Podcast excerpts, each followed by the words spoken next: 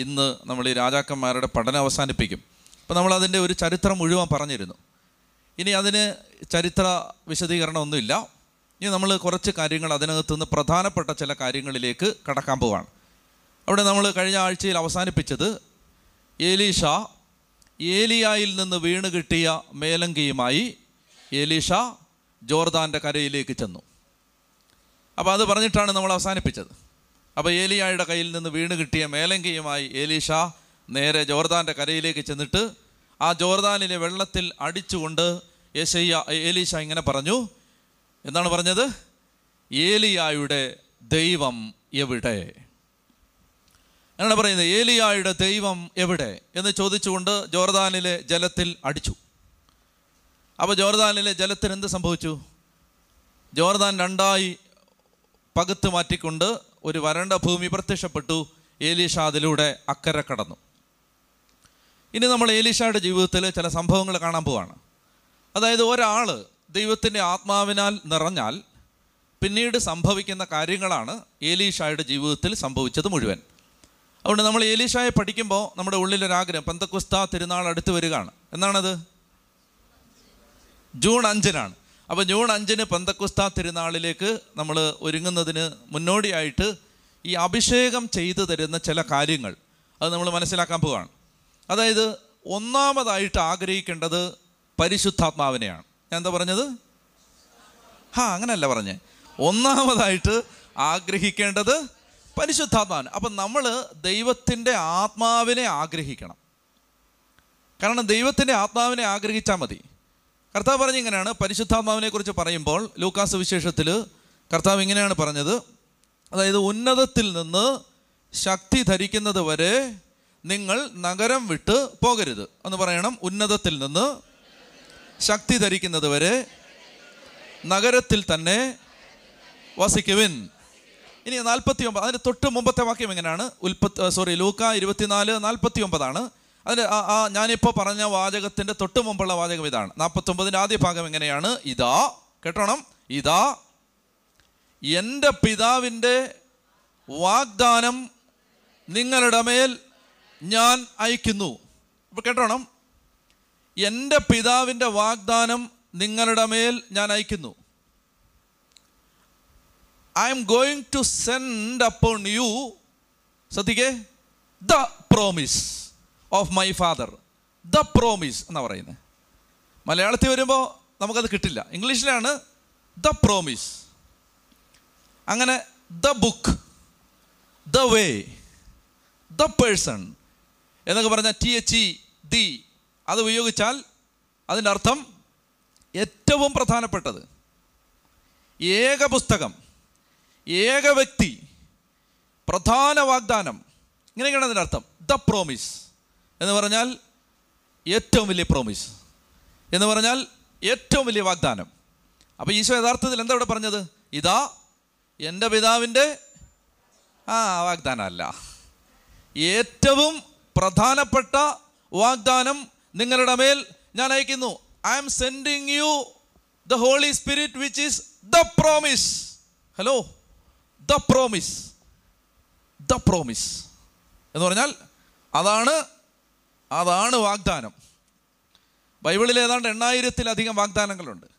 ആ 8000-ലധികം വാഗ്ദാനങ്ങളും സ്വീകരിക്കുന്നതിനേക്കാൾ പ്രധാനപ്പെട്ടതാണ് ഈ ദ പ്രോമിസ്. കരങ്ങളടിച്ച് കർത്താവിന് നന്ദി പറഞ്ഞേ. ആത്മാവിനെ സ്വീകരിക്കണം.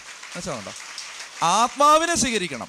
ആത്മാവിനെ സ്വീകരിച്ചാൽ അഡ്വാൻറ്റേജ് ഞാൻ പറയാം, അഡ്വാൻറ്റേജ് ഞാൻ പറഞ്ഞുതരാം. ആത്മാവിനെ സ്വീകരിച്ചാൽ ഈ പ്രോമിസ് എല്ലാം നമ്മളിൽ നിറവേറും. അതായത് ഈ ബാക്കിയുള്ളതെല്ലാം ഇല്ലേ, എന്തോരം സമയം വേണം എല്ലാം വായിച്ച് മനസ്സിലാക്കാൻ. അത് വിട്ടേര്. അത് നിങ്ങൾ സമയമെടുത്ത് വാഗ്ദാനം 1, 2, 3, 4, 5, 6, 7, 8 ബൈബിളിലെ മുഴുവൻ വാഗ്ദാനം എണ്ണാനൊന്നും പോകണ്ട. ബൈബിളിൽ എന്തെല്ലാം വാഗ്ദാനം പറഞ്ഞിട്ടുണ്ടോ അത് മുഴുവൻ ജീവിതത്തിൽ ഏറ്റുവാങ്ങാൻ എളുപ്പവഴി ഇതാ, ദ പ്രോമിസ്. അത് സ്വീകരിച്ചാൽ മതി. ഏക വാഗ്ദാനം, പ്രധാന വാഗ്ദാനം, ഏറ്റവും പ്രധാനപ്പെട്ട വാഗ്ദാനമായ പരിശുദ്ധാത്മാവിനെ ഒരു വ്യക്തി സ്വീകരിച്ചാൽ ആ വ്യക്തി ബാക്കി എല്ലാ വാഗ്ദാനങ്ങൾക്കും അവകാശിയായി മാറും. ഹല്ലേലൂയ. മനസ്സിലായോ? അതായത് നമ്മൾ ദൈവത്തിൻ്റെ പരിശുദ്ധാത്മാവിനെ സ്വീകരിച്ചാൽ, ഞാനത് കാണിച്ചു തരാം ഇനി ബൈബിളിലൂടെ ഓരോന്നോരോന്നായിട്ട് കാണിച്ചു തരാൻ പോവാണ്. അതായത് പരിശുദ്ധാത്മാവിനെ സ്വീകരിച്ചാൽ മതി. അപ്പോൾ ബാക്കിയെല്ലാം. കടമുണ്ടോ? കടമുണ്ടോ? ഉണ്ടോ? Yes or no? ഉണ്ട്. ഒത്തിരി പേര് കടമുള്ളവർ ഇന്ന് ഇതിനകത്തുണ്ട്. കടബാധ്യത, വിഷമിക്കണ്ട, ഇതാ വഴി. സാമ്പത്തിക പുരോഗതിയുടെ, അഭിവൃദ്ധിയുടെ സുവിശേഷം തിരക്കി നടക്കണ്ട. ഒറ്റ കാര്യം, ആത്മാവിനെ സ്വീകരിച്ചാൽ മതി. ഹല്ലേലൂയ. കടം മാറും. പന്തക്കുസ്തായിക്ക് ഒരുങ്ങിക്കോ, കടം മാറും. വീട്, വസ്തു, ജോലി, തൊഴിൽ, ട്രാൻസ്ഫർ, ഇങ്ങനെ ഒത്തിരി ആവശ്യമില്ലേ നമുക്ക്? ആവശ്യങ്ങളെ നിസ്സാരമായിട്ട് കാണണ്ട. ആവശ്യമുള്ളവനെ ആവശ്യത്തിൻ്റെ വില അറിയൂ. അപ്പോൾ ആവശ്യങ്ങളെല്ലാം പ്രധാനപ്പെട്ട കുടുംബസമാധാനം, മക്കളുടെ പഠനം, അഭിവൃദ്ധി, എല്ലാ കാര്യങ്ങളിലും ദൈവത്തിൻ്റെ ആത്മാവാണ് പ്രവർത്തിക്കുന്നത്. അതുകൊണ്ട് പരിശുദ്ധാത്മാവിനാൽ നിറയാൻ ആഗ്രഹിക്കും. അപ്പോൾ ഏലീഷായി ഇന്ന് പഠിക്കുന്ന സമയത്ത് നമ്മൾ മനസ്സിലാക്കേണ്ടത്, ഈ മനുഷ്യൻ ദൈവത്തിൻ്റെ ആത്മാവിനാൽ നിറഞ്ഞു കഴിഞ്ഞപ്പോൾ പിന്നെ എന്തെല്ലാമാണ് സംഭവിക്കാൻ പോകുന്നത്. അപ്പോൾ ഒന്നാമത്തെ കാര്യം, നമുക്ക് രാജാക്കന്മാരുടെ പുസ്തകത്തിലേക്ക് തിരിച്ചു വരാം. അവിടെ നമ്മൾ കണ്ടുകൊണ്ടിരുന്നത് ഈ മനുഷ്യൻ എങ്ങനെയാണ് അഭിഷേകത്തിലേക്ക് വന്നത്, എങ്ങനെയാണത്.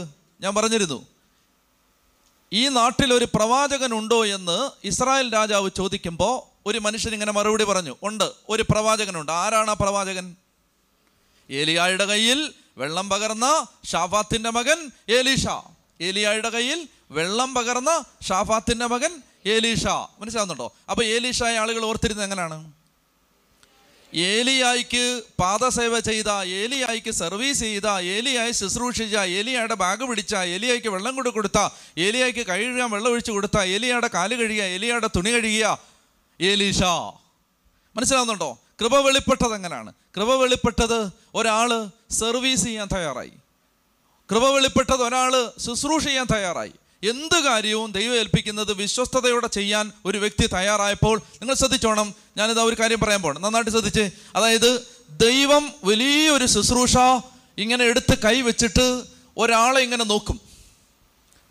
അതായത് വലിയൊരു ഉത്തരവാദിത്വം ദൈവം ഏൽപ്പിച്ചിട്ട് ദൈവം ഇങ്ങനെ നോക്കും, ഇങ്ങനെ കയ്യിലെടുത്ത് വെച്ചിട്ട്. അത് ആർക്ക് കൊടുക്കും, ആർക്ക് കൊടുക്കുമെന്ന് പറഞ്ഞ് കർത്താവ് ഇങ്ങനെ നോക്കിക്കൊണ്ടിരിക്കുമ്പോൾ ആർക്കാ കൊടുക്കാൻ പോകുന്നേ? വലിയ ഒരാൾക്ക് കൊടുക്കാം എന്നല്ല കർത്താവ് ചിന്തിക്കുന്നത്. കർത്താവ് എന്താ ചിന്തിക്കുന്നത് അറിയാമോ? അതായത് ഏൽപ്പിച്ചൊരു കാര്യം 100% വിശ്വസ്തയോടെ ചെയ്യുന്ന ഒരാൾക്ക് കർത്താവ് വലിയ കാര്യം കൊടുക്കും. അപ്പം നിങ്ങളെ ഏൽപ്പിച്ചത് തൂക്കാനാണ്.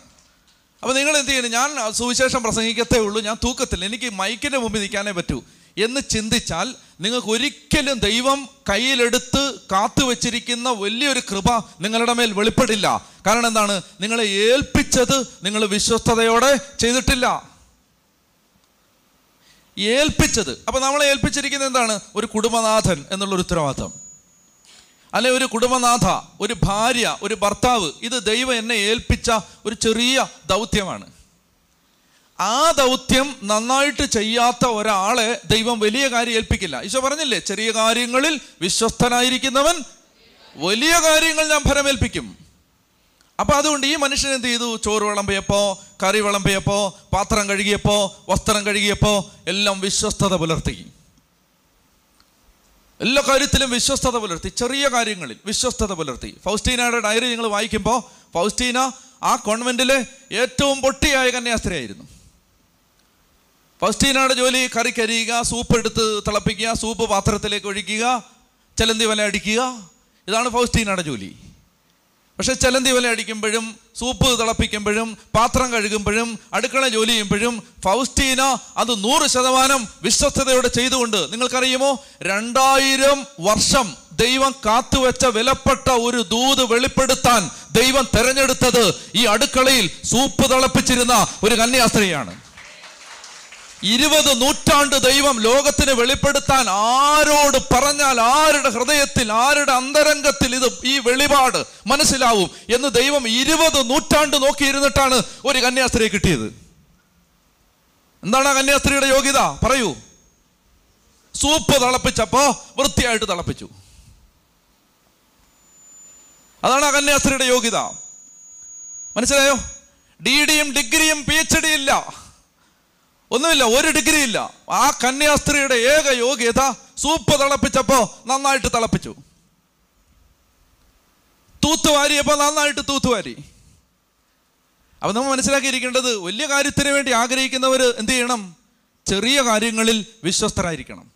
ചെറിയ കാര്യം, ഒരു കുഞ്ഞു കാര്യമാണ് ഏൽപ്പിച്ചിരിക്കുന്നത്, അവിടെയാണ് ദൈവത്തിൻ്റെ അഭിഷേകം. അപ്പോൾ ഏലീഷായുടെ മേൽ ഈ കൃപയുടെ മേലാപ്പ് വന്ന് വീഴുന്നത് ആ ഏലിയായെ ശുശ്രൂഷിച്ചു.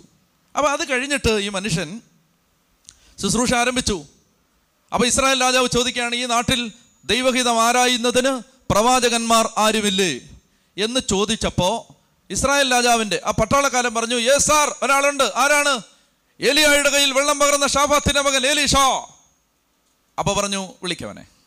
ആരവിടെ? Yes sir. ആ കൊണ്ടുവരുമോ? കൊണ്ടുവന്നു.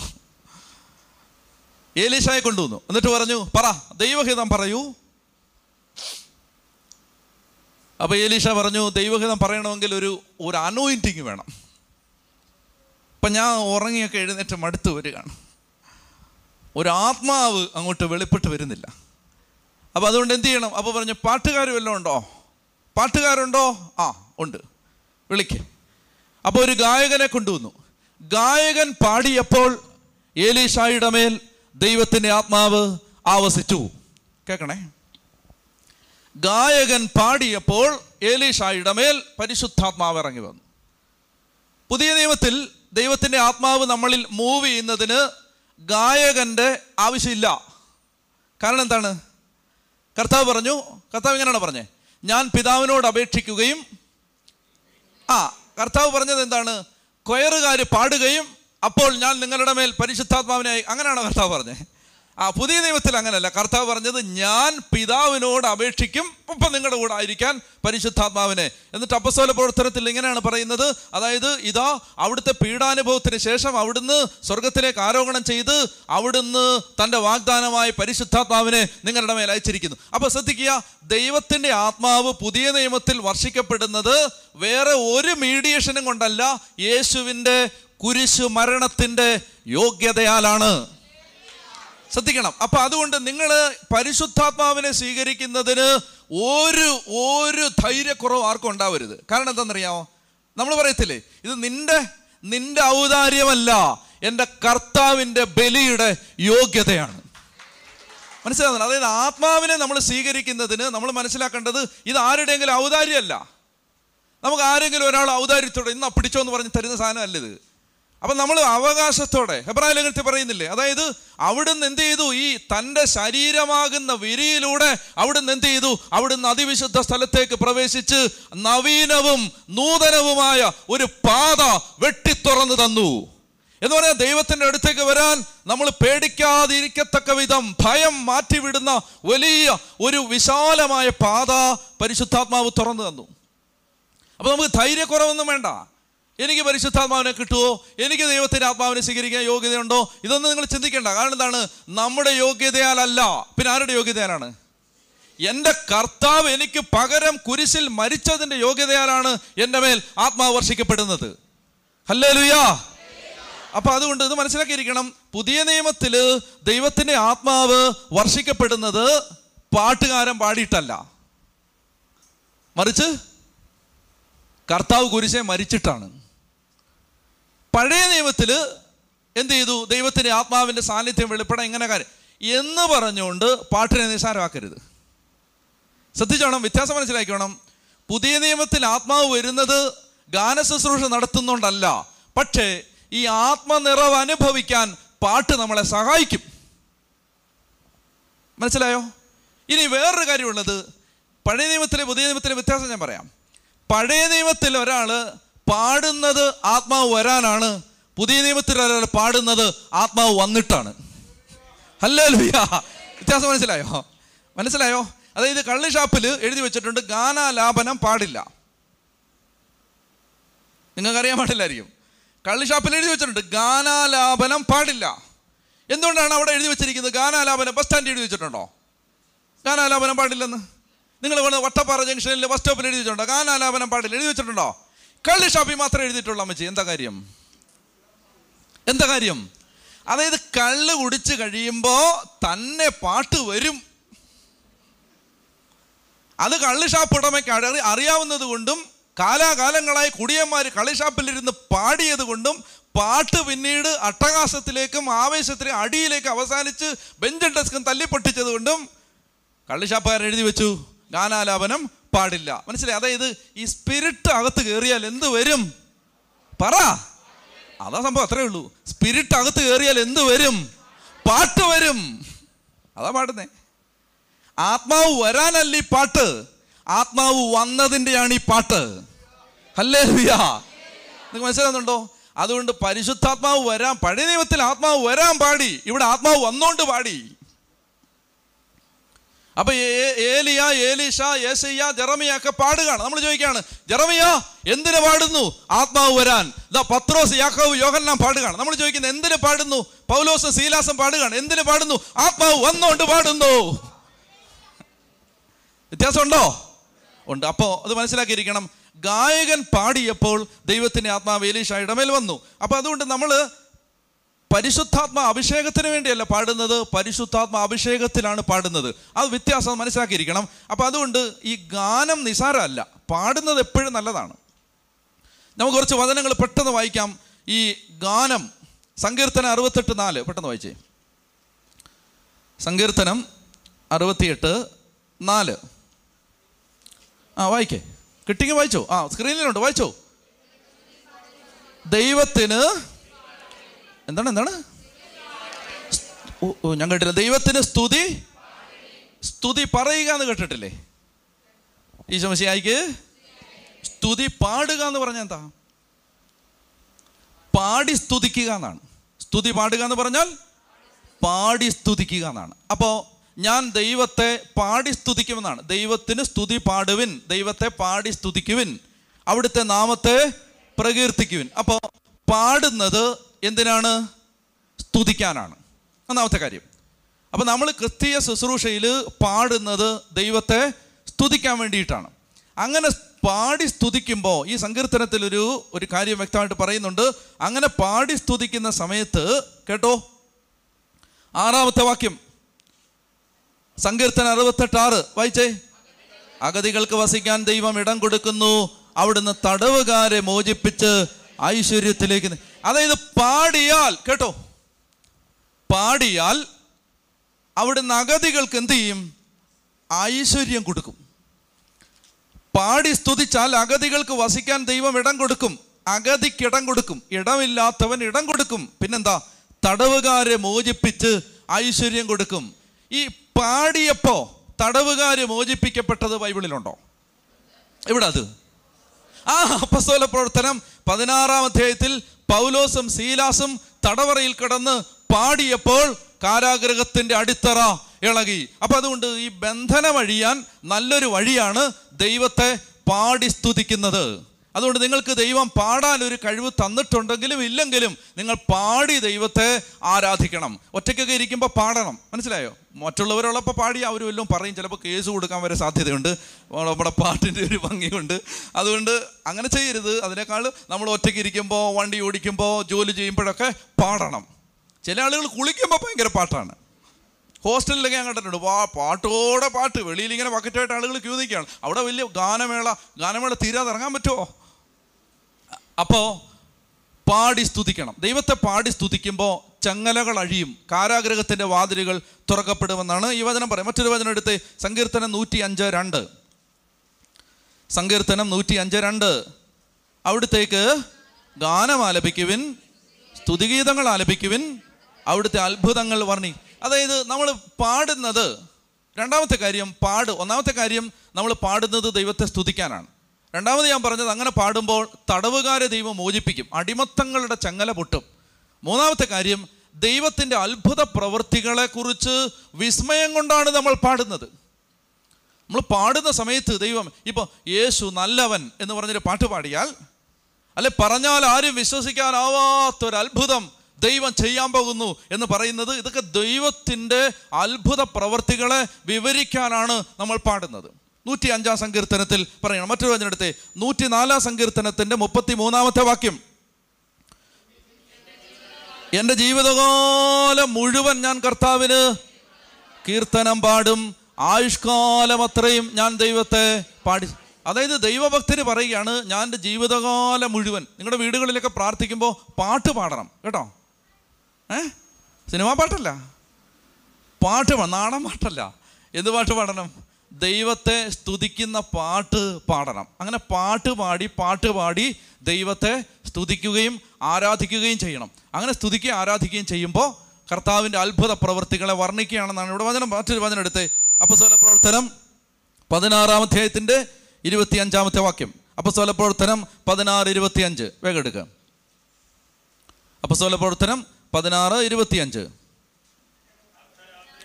അർദ്ധരാത്രിയോടടുത്ത് പൗലോസും ശീലാസും കീർത്തനം പാടി ദൈവത്തെ സ്തുതിക്കുകയായിരുന്നു. തടവുകാർ അത് കേട്ടു.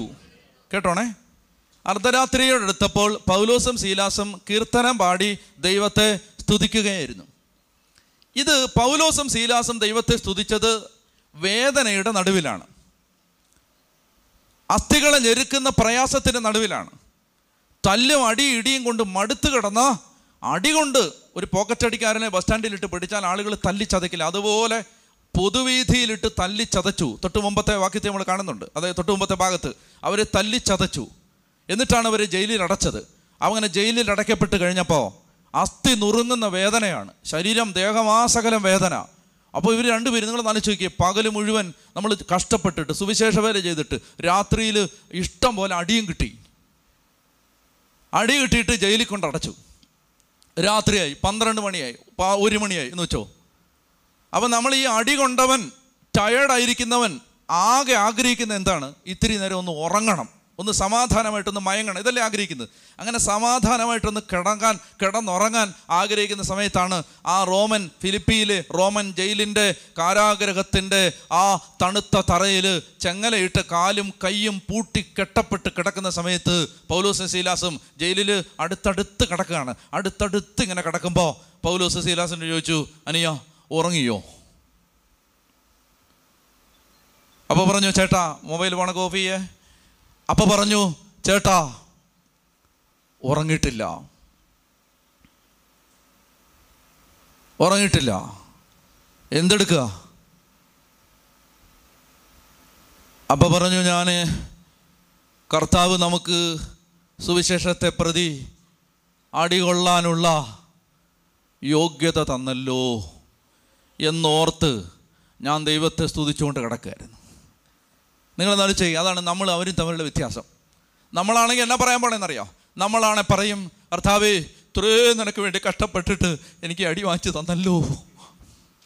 ഇതാണ് അപ്പസ്തോലിക സഭയും നമ്മൾ തമ്മിലെടുത്ത്, ഇത്രയും പ്രാർത്ഥിച്ചിട്ട് എനിക്ക് ഇത് തന്നെ വന്നല്ലോ, അയ്യോ ഇത്രയും കുർബാനയ്ക്ക് പോയിട്ട് എനിക്ക് ഇത് തന്നെ വന്നല്ലോ എന്ന് ചിന്തിക്കുന്ന നമ്മുടെ സ്ഥാനത്ത് അപ്പസ്തോലന്മാര് അവരെക്കുറിച്ച് പറയുന്നതാണ്. സൻഹദ്രീൻ സംഘം അവരെ പിടിച്ച് അടിച്ച് അവരെ പറഞ്ഞു വിടുന്ന സമയത്ത് അവിടെ പറയുന്നുണ്ട്, കർത്താവിൻ്റെ നാമത്തെ പ്രതി അപമാനം സഹിക്കാൻ ഭാഗ്യം കിട്ടിയതോർത്ത് അവർ സന്തോഷിച്ച് സംഘത്തിൽ നിന്ന് പുറത്തുപോയി.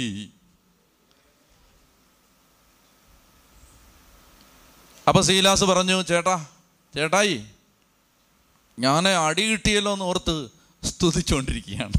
അയ്യോ, പൗലോസ് പറയാണ്, ഞാൻ സ്തുതിച്ചുകൊണ്ടിരിക്കുകയാടാ, ഞാൻ വിചാരിച്ചു നിനക്ക് സങ്കടമാവുമെന്ന്, കാരണം നീ സുവിശേഷ വേല പുതിയതല്ലേ, എനിക്കാണ് ഇഷ്ടം പോലെ അടി കിട്ടിയിട്ടുണ്ട്. അപ്പം ഞാൻ ഈ അടി കൊണ്ടൊന്നും ഇത് നിർത്തില്ല, എൻ്റെ പൊന്നുമോനെ ഞാൻ പേടിച്ചിരിക്കുകയായിരുന്നു. അതായത് ഈ അടി കൊണ്ട് നീ നാളെ രാവിലെ കോടതി ഹാജരാക്കി ജാമ്യം എടുത്തു കഴിയുമ്പോൾ നീ പറയും, ചേട്ടാ ഞാനില്ല, അതായത് അപ്പനും അമ്മയ്ക്ക് ആകെ ഞാനേ ഉള്ളൂ, ഈ അടിയും പിടിയും കൊണ്ടിട്ട് ഈ ദൈവരാജ്യ വേല ചെയ്യും, അറ്റ്ലീസ്റ്റ് കർത്താവ് ഒരു പ്രൊട്ടക്ഷനിൽ തരണ്ടേ, ഞാനില്ല കേട്ടോ. എൻ്റെ പൊന്നുമോനെ നീ സുവിശേഷത്തെ തള്ളിപ്പറഞ്ഞ് ഇറങ്ങിപ്പോവോന്ന് പൊന്നുമോനെ ഞാൻ പേടിച്ചിരിക്കായിരുന്നടാ. ഓ സമാധാനമായി, നീ സ്തുതിച്ചോണ്ടിരിക്കുകയാണ്. എന്തിനെ ഓർത്ത്? അടി കിട്ടിയതോർത്ത്. അപ്പോൾ അവർ പറഞ്ഞു, അങ്ങനെ നമുക്ക് തന്നെയും പിന്നെ അങ്ങോട്ടും ഇങ്ങോട്ടും ഒറ്റയ്ക്കിരുന്ന് സ്തുതിക്കാതെ നമുക്ക് ഒരുമിച്ച് സ്തുതിക്കാടാ. എഴുന്നേക്കാൻ പറഞ്ഞു. ആയാസപ്പെട്ട് എഴുന്നേറ്റ് ജയിലിൻ്റെ തണുത്ത തറയിൽ അവരിങ്ങനെ ചാരിയിരുന്നു. ചാരിയിരുന്നിട്ട് ചങ്ങലയിട്ട കരങ്ങൾ കൊട്ടി.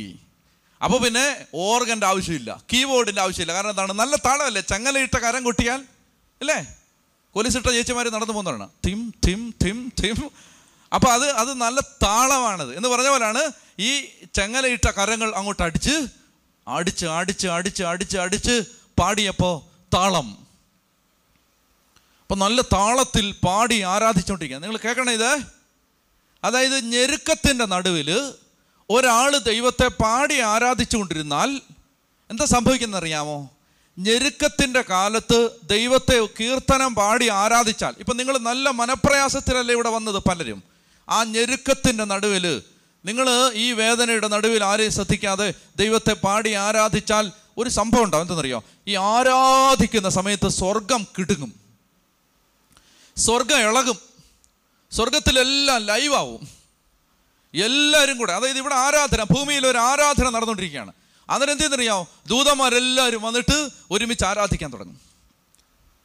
അപ്പോൾ സ്വർഗം മുഴുവൻ ദൈവത്തെ ആരാധിച്ച്, പിതാവിനെ ആരാധിച്ചുകൊണ്ടിരിക്കുന്ന സമയത്ത് നിങ്ങളെ ആലോചിക്കുക, നിങ്ങളെല്ലാവരും ഇവരെ പാട്ട് പാടി നല്ല താളത്തിൽ, ബ്രദർ നല്ല കീബോർഡൊക്കെ ഇട്ട് നല്ല നല്ല താളത്തിൽ ഇങ്ങനെ പാടിക്കൊണ്ടിരിക്കുന്ന സമയത്ത് ഞാൻ കയറി വരികയാണെങ്കിൽ ഞാൻ അറിയാതെ എന്തടിക്കും? ഞാനും താളം അടിക്കും. അറിയാതാണ്, മനഃപൂർവ്വം അല്ല, അറിയാതാണ്. നിങ്ങൾ ശ്രദ്ധിച്ചേ, അങ്ങനെ പിതാവായ ദൈവം അവിടുത്തെ സിംഹാസനത്തിൽ ഉപവിഷ്ടനായിരുന്നു. ഈ ഭൂമിയിലെ ആരാധന നടക്കുന്ന സമയത്ത് സ്വർഗത്തിലെ ദൂതന്മാരെല്ലാം ആരാധിച്ചുകൊണ്ടിരിക്കുന്ന സമയത്ത്, സ്വർഗം മുഴുവൻ പരിശുദ്ധ അമ്മയും വിശുദ്ധരും മാലാഖമാരും എല്ലാം ദൈവത്തെ ആരാധിച്ചുകൊണ്ടിരിക്കുന്ന സമയത്ത് സിംഹാസനത്തിലിരുന്ന് കർത്താവ് പിതാവായ ദൈവം അറിയാതെ ഒന്ന് താളമടിച്ചുപോയി. നമ്മൾ താളം അടിച്ചാൽ ഇത്രയും സൗണ്ടേ കേൾക്കൂ. പക്ഷെ സ്വർഗത്തിലെ അപ്പൻ ഒന്ന് താളം പിടിച്ചാൽ റോമൻ ജയിലിൻ്റെ അടിത്തറ ഇളകും. അതാ വ്യത്യാസം. സ്വർഗത്തിലെ അപ്പൻ ചെറുതായിട്ടൊന്ന് വിരൽ ഞൊടിച്ചാൽ റോമൻ ജയിലിൻ്റെ അടിത്തറ ഇളകും, അടിത്തറ കുലുങ്ങും. അതായത് എന്തറിയാമോ? നിന്റെ ആരാധനയിൽ ദൈവം പ്രസാദിക്കുമ്പോൾ, ഈ ആരാധന ദൈവസന്നിധിയിലെത്തുമ്പോൾ എന്താ സംഭവിക്കുന്നറിയാമോ? നിന്നെ വരിഞ്ഞിട്ടിരിക്കുന്ന, വകഞ്ഞിട്ട് പൂട്ടിയ, നിന്നെ അടച്ചിട്ടിരിക്കുന്ന, നിന്നെ പൂട്ടിയിട്ടിരിക്കുന്ന ഈ ചങ്ങല പൊട്ടിക്കുന്ന ഒരു ദൈവശക്തി വ്യാപരിക്കും. നികരങ്ങളടിച്ച് കർത്താവിന് നന്ദി പറഞ്ഞേ. അതായത് നമ്മൾ ദൈവത്തെ ആരാധിക്കുന്ന സമയത്ത് നിങ്ങൾ മനസ്സിലാക്കിയിരിക്കണം പ്രിയപ്പെട്ട മക്കളെ, നമ്മുടെ കയ്യിലുള്ള മാരകായുധമാണിത്. ഇതാണ് ബ്രഹ്മാസ്ത്രം, ഇതാണ് നമ്മുടെ കയ്യിലുള്ള ബാലിസ്റ്റിക് മിസൈൽ, ഇതാണ് സർവ സംഹാരശേഷിയുള്ള ലോകത്തെ മുഴുവൻ കത്തിച്ചാമ്പലാക്കുന്ന മാരകായുധത്തെക്കാൾ വലിയ മാരകായുധം. എന്തെന്നറിയാമോ? നമുക്ക് ദൈവത്തെ ആരാധിക്കാൻ അറിയാം. അങ്ങനെ ആരാധിക്കാൻ അറിയുന്നവനെ ആർക്കും തോൽപ്പിക്കാൻ പറ്റില്ല, ആരാധിക്കാൻ അറിയുന്നവനെ ആർക്കും നിസ്സാരാക്കാൻ പറ്റില്ല, ആർക്കും തള്ളിക്കളയാൻ പറ്റില്ല. കാരണം എന്തറിയോ? അവൻ്റെ കൂടെ എന്തുണ്ട്, ആരുണ്ട്? അവൻ ആരാധിക്കുമ്പോൾ ആര് വരും? ദൈവം വരും. നമുക്ക് അങ്ങനെ ഒരു പ്രിവിലേജ് ഉണ്ടാവണം എന്ന് പറഞ്ഞാൽ തരികയോ? അതായത് നിങ്ങൾക്കൊരു കോൺഫിഡൻസ് വരണം. എന്താണ്? എൻ്റെ കർത്താവ് ഞാൻ വിളിച്ചാൽ വരും, ഞാൻ ഹൃദയം തകർന്ന് വിളിച്ചാൽ എൻ്റെ കർത്താവ് വരും. അത് വേറെ ഒന്നുമല്ല, നിങ്ങളുടെ ഒരു പുണ്യജീവിതത്തിൻ്റെ യോഗ്യതയല്ല അത്. ഫൗസ്റ്റീന ഡീസ പറഞ്ഞില്ലേ, അത് ട്രസ്റ്റാണ്. ട്രസ്റ്റ്, എനിക്ക് എൻ്റെ കർത്താവിലുള്ള ഒരു ഉറപ്പാണത്, എനിക്ക് എൻ്റെ ദൈവത്തിലുള്ള ഒരു ഉറപ്പാണത്. എൻ്റെ ദൈവം ഞാൻ വിളിച്ചാൽ വരും. പറഞ്ഞേ ഹല്ലേലൂയാ. അപ്പോൾ അതുകൊണ്ട് ഇവിടെ പൗലോസും സീലാസും തടവറയിൽ കിടന്ന് ദൈവത്തെ സ്തുതിച്ചപ്പോൾ, നിങ്ങൾ ഒത്തിരി പ്രയാസമുള്ള മക്കൾ ഈ ഇന്ന് ആലയത്തിലുണ്ട്. ഞാൻ പറയുകയാണ്, നിങ്ങളെല്ലാം ഇന്ന് എല്ലാം മറന്ന് ദൈവത്തെ ആരാധിച്ചോ. നിങ്ങളുടെ സങ്കടങ്ങളുടെ നടുവിൽ ദൈവശക്തി ഇന്ന് വെളിപ്പെടും. ആമേൻ, ഹല്ലേലൂയാ. ഇനി മറ്റൊരു വചനം വായിച്ചേ, കൊളോസോസ് 3:16. പെട്ടെന്ന് എടുക്കണേ, നീങ്ങില്ല. കൊളോസോസ് 3:16 ആ പഠിച്ചോ. പരസ്പരം പഠിപ്പിക്കുകയും ഉപദേശിക്കുകയും ചെയ്യുമ്പോഴും കൃതജ്ഞത നിറഞ്ഞ ഹൃദയത്തോടെ ദൈവത്തിന് സങ്കീർത്തനങ്ങളും ഗാനങ്ങളും ആത്മീയ ഗീതങ്ങളും പാടുമ്പോഴും ക്രിസ്തുവിൻ്റെ വചനം നിങ്ങളിൽ സമൃദ്ധമായി വസിക്കട്ടെ. അപ്പോൾ കണ്ടോ, ഇവിടെ കൊളോസസി പറഞ്ഞിരിക്കുകയാണ്, അതായത് നിങ്ങൾ കൃതജ്ഞത ഹൃദയത്തോടെ ദൈവത്തിന് സങ്കീർത്തനം പാടണം, ഗാനം പാടണം, ആത്മീയ ഗീതങ്ങൾ പാടണം. അപ്പോൾ ദൈവത്തിൻ്റെ വചനം നിങ്ങളിൽ വസിക്കണം എന്ന് പറഞ്ഞാൽ വചനം അനുസരിച്ചുള്ള പാട്ടുകൾ പാടണം എന്നാണ് ഈ പറഞ്ഞിരിക്കുന്നത്. അപ്പോൾ പൗലോസ് പറഞ്ഞിരിക്കുകയാണ്, പാടണോ? പാടണോ? വേണം, പാടണം എന്ന് പറഞ്ഞിരിക്കും. വേറൊരു വാക്യം വായിക്ക്, 1 Corinthians 14:15. 1 Corinthians 14:15. 1 Corinthians 14:15 പെട്ടെന്ന് വായിക്കേ. ഞാൻ എന്താണ് ചെയ്യേണ്ടത്? ഞാൻ എൻ്റെ ആത്മാവ് കൊണ്ടും മനസ്സുകൊണ്ടും പ്രാർത്ഥിക്കും, ആത്മാവ് കൊണ്ടും മനസ്സുകൊണ്ടും പാടുകയും ചെയ്യും. അത് ശ്രദ്ധിച്ച്, അതൊരു പ്രധാനപ്പെട്ട കാര്യമാണ്. അതായത് പ്രാർത്ഥിക്കുമ്പോൾ നമുക്ക് ആത്മാവിൽ പ്രാർത്ഥിക്കാം, മനസ്സുകൊണ്ടും പ്രാർത്ഥിക്കാം. പൗലോസ് പറയുകയാണ്, ഞാൻ പാടുകയും പ്രാർത്ഥിക്കുകയും ചെയ്യുമ്പോൾ ഞാൻ ആത്മാവ് കൊണ്ടും മനസ്സുകൊണ്ടും പാടുകയും പ്രാർത്ഥിക്കുകയും ചെയ്യും. അതെങ്ങനെയാണ്? ആത്മാവ് കൊണ്ട് പ്രാർത്ഥിക്കുക എന്ന് പറഞ്ഞാൽ നിങ്ങൾ സ്തുതിച്ചുകൊണ്ടിരിക്കുകയാണ്. അപ്പോൾ നിങ്ങളുടെ മനസ്സൊന്നും പറയുന്നില്ല, നിങ്ങളിങ്ങനെ ഭാഷാവരുത്തി സ്തുതിക്കുകയാണ്. അപ്പോൾ മനസ്സിൽ പ്രത്യേകിച്ച് ആശയങ്ങളൊന്നുമില്ല, നിങ്ങളുടെ മനസ്സൊന്നും പറയുന്നില്ല, മനസ്സ് ബ്ലാങ്കാണ്, പ്രാർത്ഥിക്കുന്നത് ആത്മാവാണ്. ഭാഷാവരുത്തിൽ ഞാൻ നല്ല ഒരു ഒരു ഒരു നല്ല ഒന്നാന്തര ഒരു ഒരു ഒരു വഴി പറഞ്ഞു തരാം കേട്ടെ.